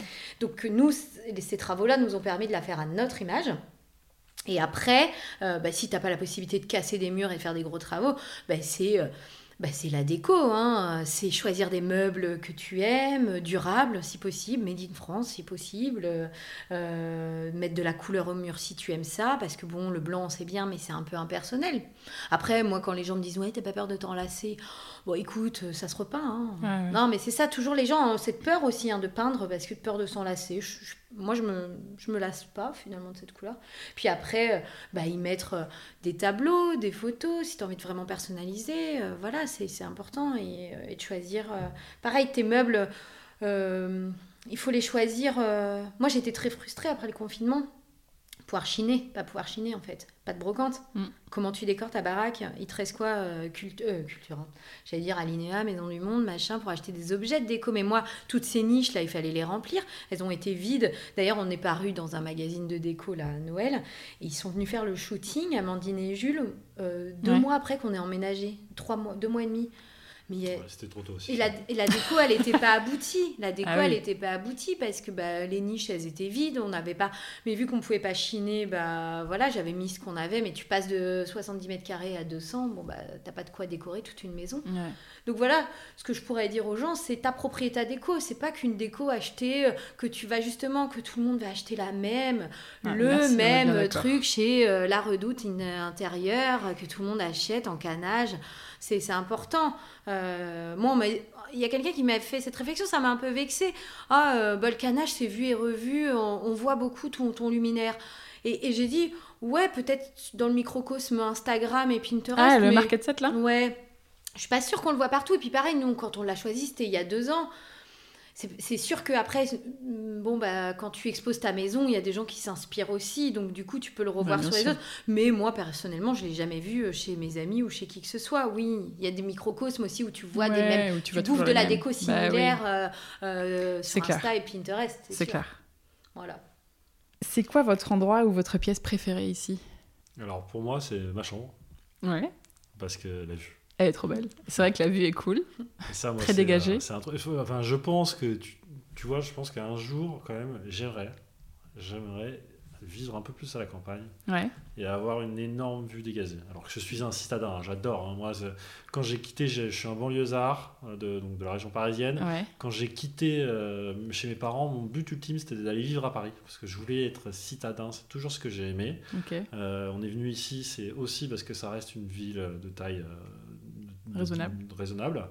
Et, mais quand même, un jour, j'aimerais avoir cette vue dégagée. Et là, je l'ai dans ma chambre. Ouais. Je trouve ça super d'avoir cette vue. C'est un luxe. La vue Saint-Michel, Péberland, chez nous, c'est quand même... c'est quand même super. Puis elle est lumineuse. T'as pas de vis-à-vis. Et puis c'est très lumineux. Puis la pièce est très belle. Il n'y a pas que ça qui me plaît. Mais il y a beaucoup de gens qui disent on dirait une chambre d'hôtel, notre chambre, en fait. Parce qu'elle est très grande. Ouais, et puis il y a la verrière qui fait un effet... waouh. Elle est chouette, cette verrière. Et toi, du coup ? Moi, je crois que c'est ma cuisine. Ouais, c'est vrai qu'elle est très cool. J'adore ma cuisine, très lumineuse, très chaleureuse. Déjà, j'aime beaucoup cuisiner. Alors, je cuisine beaucoup moins qu'avant, mais j'adore cuisiner. Et voilà, ce plan de travail. Et puis, cette longue banquette... Là, la table, elle est mise juste pour nous quatre. Mais en fait, on a pris une table... Au début, je voulais une table un peu corps de ferme, quelque chose comme ça, que je voulais chiner, retaper, tout ça. Mais ce genre de table, elle prend beaucoup de place et surtout, elle ne peut pas se réduire ou s'agrandir. Alors que là, j'ai pris du coup une table assez moderne chez Habitat, avec des lignes très épurées qui dénotent peut-être un peu avec la cuisine qui est plutôt un style ancien. Mais du coup, elle est extensible. Et en fait, cette grande banquette peut devenir, on peut être une tablée de ça nous est arrivé, de déjeuner à 15. J'exagère. Non, c'est mon côté marseillaise. Non, mais une bonne dizaine. D'accord. Voilà. Et du coup, cette grande banquette avec cette petite alcôve sur le côté que j'avais vue, je me rappelle avoir envoyé à mon archi. Je veux la même chose dans ma cuisine. Je veux ça parce que les filles aiment bien ici cacher et tout ça. Donc voilà, c'est ce côté chaleureux dans la cuisine. Ouais. J'adore cette pièce. Ouais. Et puis elle est archi lumineuse parce qu'elle est plein sud. Donc il fait très chaud été comme hiver dans cette pièce. Voilà. Et la cheminée aussi, qui est trop belle. On peut en parler. C'est chouette d'avoir, comme c'était un ancien salon, comme on disait au tout début, d'avoir cette cheminée en, je sais pas si c'est du marbre de Carrare, mais marbre blanc, comme ça, elle est trop belle. Une cuisine, c'est rigolo. Ouais, et puis avec ça c'était une idée dans l'alcôve, moi je voulais mettre de la tapisserie, mais l'archi a eu l'idée de mettre le papier peint au milieu. Ouais. Au début, elle nous a mis un truc différent qui était très joli, avec des toucans et tout, un peu plus tropical. C'était la mode du tropical aussi il y a 2 ans. Et moi j'ai vu que j'aime le côté cottage anglais. Ah oui, je voulais absolument du coup un truc fleuri, et quand j'ai vu la Cézanne, j'aimais beaucoup la moutarde au tout début, puis après je me suis dit non, donnez toujours cette continuité de verte, et du coup c'est la verte qui s'est imposée, et il y a ce petit rappel entre l'alcôve pour la petite histoire. Est-ce qu'il reste des choses à faire ici ? Oui. Il reste quoi, votre sous-sol ? Là, je le laisse parler. Là, c'est bon. Alors, ça ne s'arrête jamais. Donc là, tu es en plein sous-sol, rénovation de sous-sol. Ouais, pour faire quoi, en fait ? En fait, le sous-sol, il est carrelé, il est tout propre, il y a une cuisine. C'est grand, ça fait 70 mètres carrés. Ah oui. 70, oui. Donc, c'est très bien, mais... Pourquoi il y a une cuisine ? Parce que c'est une cuisine d'été. Ça donne en bas, dans le jardin ? Tu peux rentrer. On peut y accéder, donc c'est une cuisine d'été. D'accord, bien sûr. Et du coup, en fait... Le truc, c'est qu'il est divisé entre 2 parties, la partie buanderie, chaudière et tout ça. Et après, il y a une autre grande partie où il y a cette fameuse cuisine. Et cette partie-là, elle est assez grande, elle doit faire 45 mètres carrés. Ah ouais, d'accord. Et du coup, en fait, je suis en train de faire une salle ciné. Pour faire un trop petit... bien. Alors, c'est pas très haut de plafond, t'as 1m80. Oui. Donc, okay. Tu pourrais mettre un petit rétroprojecteur. Et voilà, on va faire une petite une pièce fermée. Et après, je vais faire une cave à vin et une buanderie. Ok, donc ça, c'est le gros projet en cours. Voilà.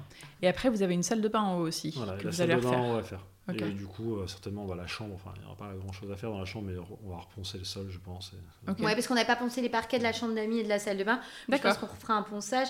Et Romain, en fait, voulait, vu que c'est la première fois qu'il fait du vrai placo, on a commencé un petit peu la salle de bain là-haut, et très vite, il m'a dit, bon, je vais essayer de faire plutôt mon placo au sous-sol pour me faire la main. Ouais, ça se verra moins dans le noir de la salle de cinéma. Exactement. Avant de faire la partie placo là-haut. Et du coup, c'est vrai que... c'est ton brouillon en bas. Ouais, et... c'est ça. Voilà, exactement. Ta zone d'essai, on va dire. Exactement. Ok. Tu reviendras voir quand la salle... Parce que là, pour le coup, ce sera une pièce qui aurait été entièrement faite par Romain. Trop bien. Bon, peut-être on va faire appel à un plombier quand même, un petit peu. Parce que il y a des petits trucs, faut pas se louper. Ouais. Bon, c'est quoi votre ressenti un peu global en fait sur la durée de ce chantier, du début à la fin?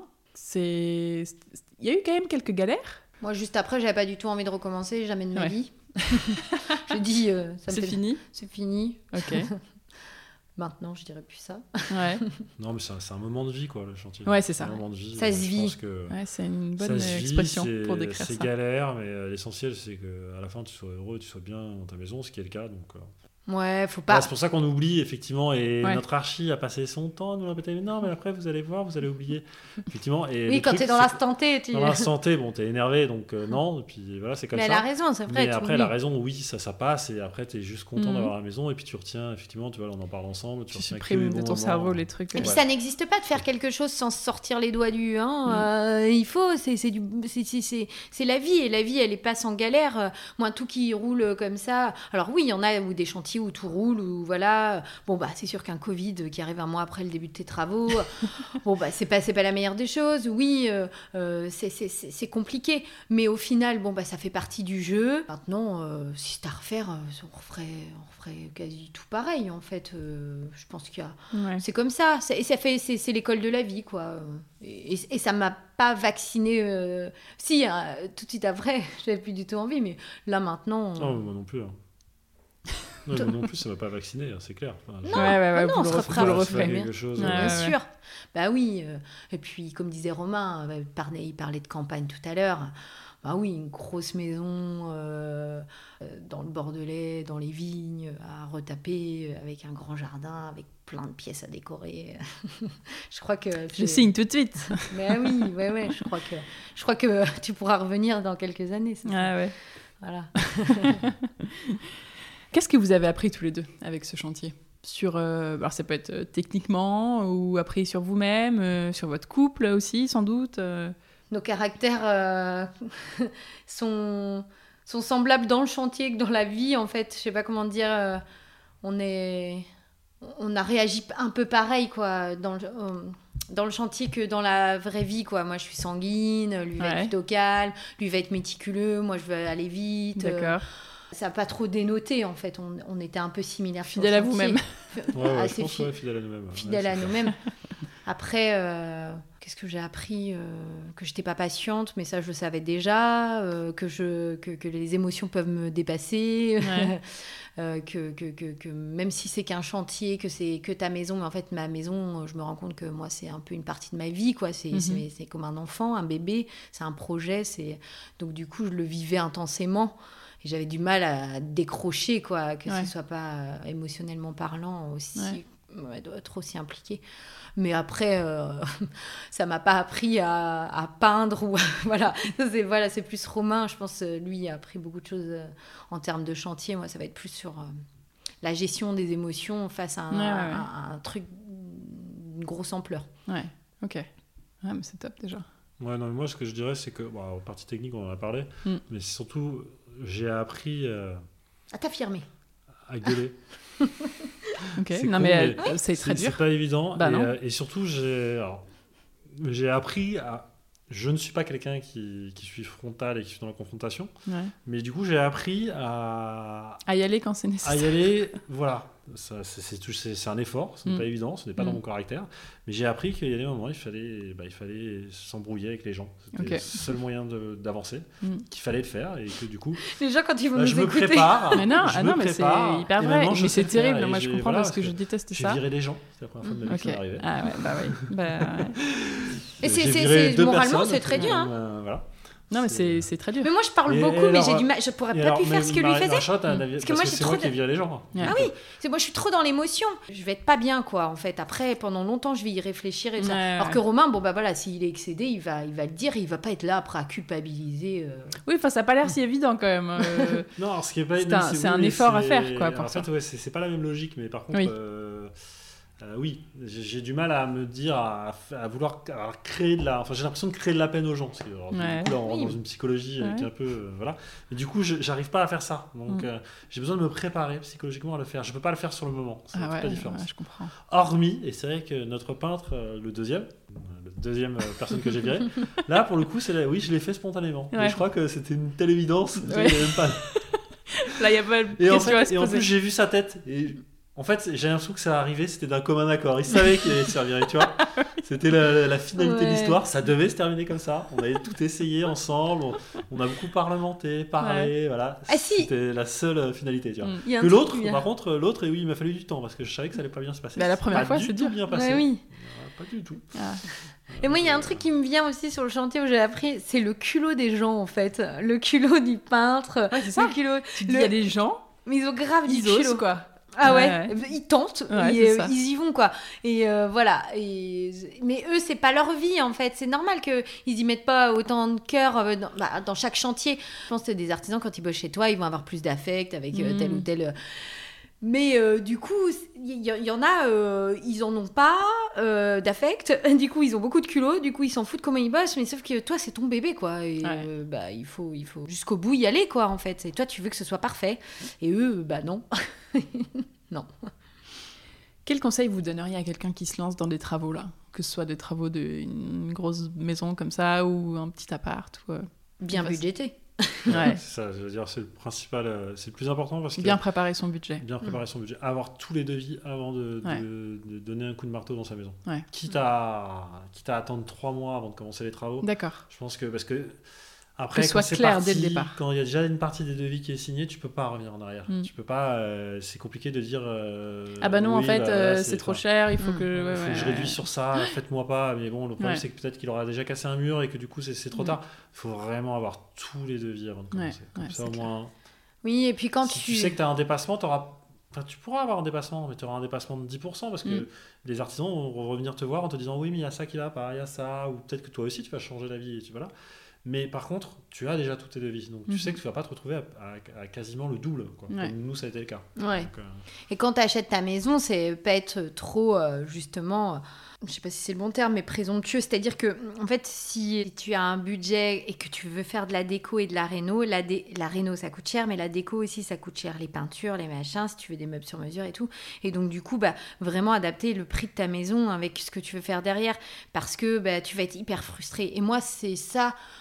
très vite où je me suis rendu compte si je peux pas faire ce que je veux dans ma maison, je vais être hyper frustrée. Donc d'où le fait de peut-être changer de quartier, se dire voilà, nous tu vois, le choix des boulevards, on s'est amputé peut-être d'un quartier qu'on voulait, mais et au final, si c'était à refaire, on achèterait ici d'office en fait. Donc voilà, ne pas hésiter à déjà vivre dans la ville avant d'acheter plutôt que sur plan, ressentir, quitte à être en location pendant un certain temps.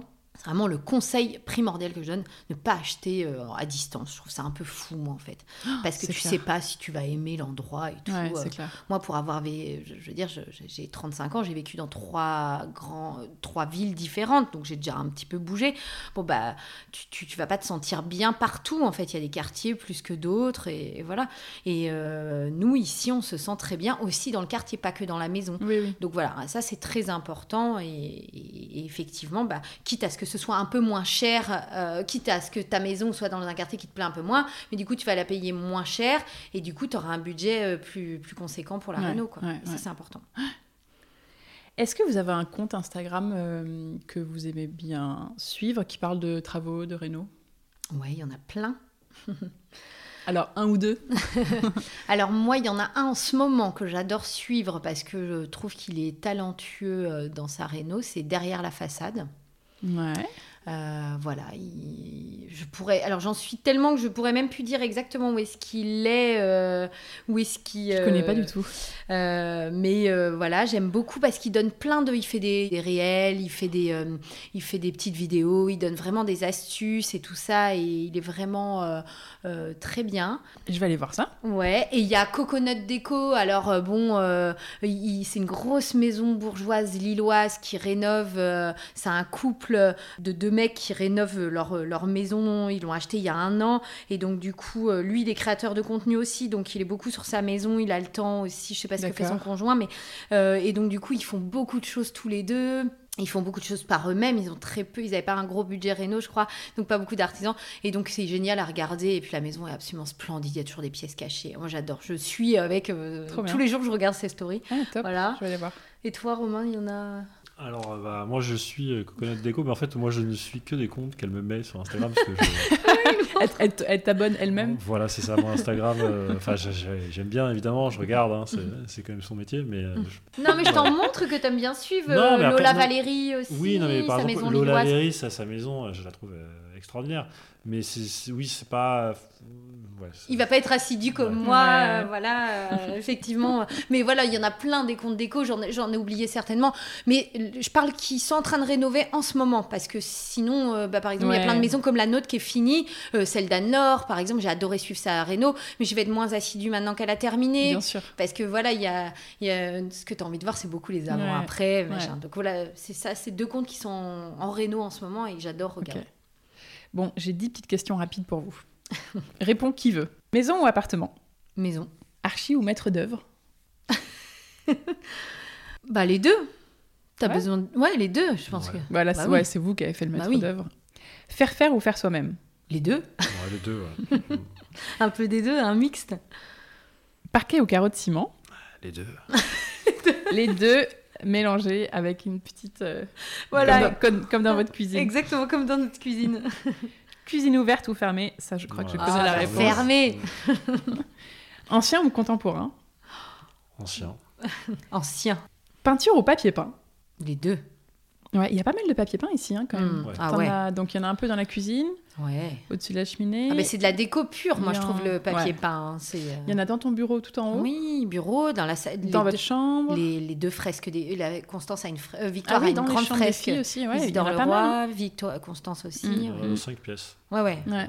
Et si j'avais pu en mettre dans le salon, j'en aurais mis. Ouais. C'est Romain qui a... Ouais, donc partout, t'en mettrais un peu dans toutes les pièces, en fait. Ah ouais, moi, je trouve que c'est... Voilà, bah, moi, je suis fan d'Isidore Leroy. Je trouve que, voilà, c'est fresque, puis même les tapisseries. Ouais. Ah non, j'en mettrais partout. Terrasse ou jardin ? Moi, jardin. Finition parfaite ou esprit ou habits ? On aimerait que les finitions soient parfaites. Ça, c'est plutôt finition parfaite, là. Il y a encore un peu de boulot. Ouais, il y a toujours. Heureusement que c'est fini, ou à quand le prochain ? On a un peu répondu. Hein, vous êtes entre les deux, là. Tu serais venu nous interroger il y a... Juste après, on aurait dit... Non, heureusement que c'est fini. 1 an et demi après... Non, on a même, dernièrement, sa mère, la mère de Marie-Charlotte, nous a envoyé un petit château qu'il y avait pas très loin d'ici. Oh là là. Et du coup, on allait le visiter quand même. Ouais. Ah oui, quand même. Bon, c'était plus comme ça, hein, tu vois, après ça mais bien sûr, mais c'est comme ça que ça un projet mûrit. Tu plantes une graine et puis... Ouais, mais... C'est un petit château. Ouais, mais c'est comme il y a 5 ans quand on parlait d'aller s'installer ailleurs qu'à Paris. Ouais. Tu en parles, et puis ça se fait. Ouais. Ou pas, mais ça se mûrit. Là, c'est pareil. Je sais très bien qu'il y a quelque chose qui se fera derrière. Ok. Qui aimeriez-vous entendre dans ce podcast ? Moi, c'est marrant, quand tu m'as posé la question hier, c'est ce matin, du moins hier soir, j'y ai repensé ce matin, et j'en ai parlé à Romain, et Romain m'a dit « Ah, mais c'est clair, on a pensé à une de nos super bonnes copines, Marion, qui est... un personnage, elle est drôle. Elle et son mari ont un food truck à Bègles, qui s'appelle La Bègles, d'ailleurs, je leur fais un peu de pub. Très bien. Et ils ont rénové une maison à Bègles, une maison... C'est une échoppe. C'est une échoppe, mais... Ils sont surélevés. Ouais, mais c'est des échoppes qui n'ont pas de mur mitoyen, quoi. C'est une échoppe carrée, en fait. Voilà. Et qui ont fait une surélévation. Ils ont eu pas mal de galères sur leur chantier. Vraiment. Ah, ça a duré plus de 2 ans. Je crois que... Problème de permis de construire. Voilà, tout ça. Et ils ont une très, très belle maison, très, très chouette. Et j'adorerais, mais vraiment, écouter Marion et P.O. à ce micro. Je pense que ça pourrait être très, très sympa. Okay. Voilà. Bah, tu me fileras son contact. Ah, mais carrément. Bon, écoutez, on arrive sur la fin. Est-ce que vous avez, je sais pas, un petit mot à ajouter pour terminer? Quelque chose dont on n'aurait pas parlé, que vous voudriez dire? Ou on a fait un bon petit tour déjà? Je crois que ça fait 3 heures qu'on enregistre, je crois qu'on t'a tout dit. Je crois que... Je réfléchis, mais... Ouais, non, je pense qu'on t'a... Il va falloir que tu coupes, parce que sinon les gens, 3 heures... Non, mais... Ils vont écouter en plusieurs fois. Oui, c'est mieux, ouais. Non, mais c'est un peu le projet d'une vie, c'est... Ouais. Voilà, c'est Non, je sais pas grand-chose à rajouter, non, je pense qu'on a tout abordé. Pas avoir peur, quoi. Ouais, pas avoir peur. Ouais. Après, tu te sens tellement bien, quoi, chez toi. C'est formidable. C'est une belle aventure. C'est plus gratifiant de faire une réno, quoi. Enfin, c'est plus gratifiant de faire une réno ou de construire sa maison, d'ailleurs. Oui, parce que aussi construire sa maison. Même... Mais voilà, c'est ton chez toi, c'est ton truc à toi, c'est un autre bébé, et voilà. Et puis t'imagines, moi, dans cette maison, j'imagine tous les gens. Elle a 210 ans, hein, quand même. Ça, on n'en a pas parlé. Elle a 210 ans, la maison. Elle est de 1810.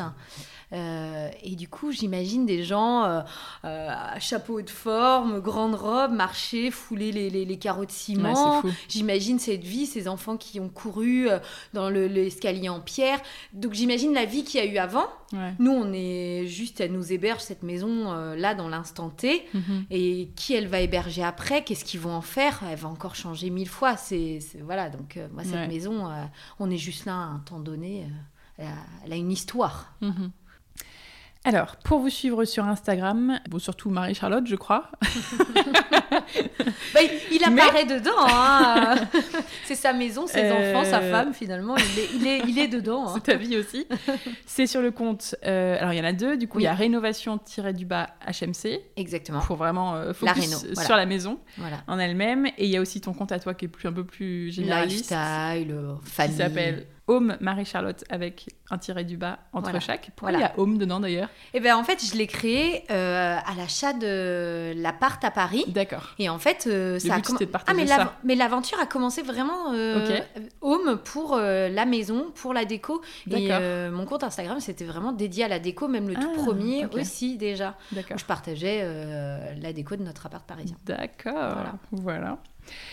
Et ben voilà, écoutez, merci à tous les deux de m'avoir raconté votre histoire, l'histoire de cette maison. Et c'est un témoignage qui, je pense, va intéresser pas mal de monde et pas mal des auditeurs. Je vous souhaite plein de belles choses dans cette maison. Merci. Un beau Noël. Merci. Vous faites Noël ici? Oui. Ouais. Trop bien, avec la famille qui vient. Ouais. Et ben passez de belles fêtes. Merci. Et puis je vous dis à très vite. Merci beaucoup. Salut. Merci. Merci d'avoir écouté cet épisode en entier, d'avoir vécu avec nous les joies et les galères de Marie-Charlotte et Romain pendant ces travaux. Je vous l'avais dit, on a été bavards, mais j'espère que l'épisode vous a plu et que vous avez noté plein de bonnes idées et conseils dans un coin de votre tête. Pensez à vous abonner au podcast sur votre application d'écoute pour ne pas rater les prochains épisodes, à parler du podcast à vos amis qui se lancent dans un chantier et à qui il pourra peut-être servir, à nous suivre sur Instagram, Le Chantier Podcast, où on vous partage des photos avant-après des rénovations de nos épisodes. Et surtout, si vous avez 2 petites minutes, à noter le podcast avec 5 étoiles sur Apple Podcast et à laisser votre avis en quelques mots. C'est ce qui m'aide le plus à le faire connaître. Si vous pouvez me faire ce petit cadeau pour la fin d'année, ce serait merveilleux et vraiment trop sympa à vous. Je vous souhaite une très très belle fin d'année et je vous dis à très bientôt en 2022 pour un nouvel épisode du chantier, à écouter en peignant les murs ou en décollant votre papier peint. À très vite!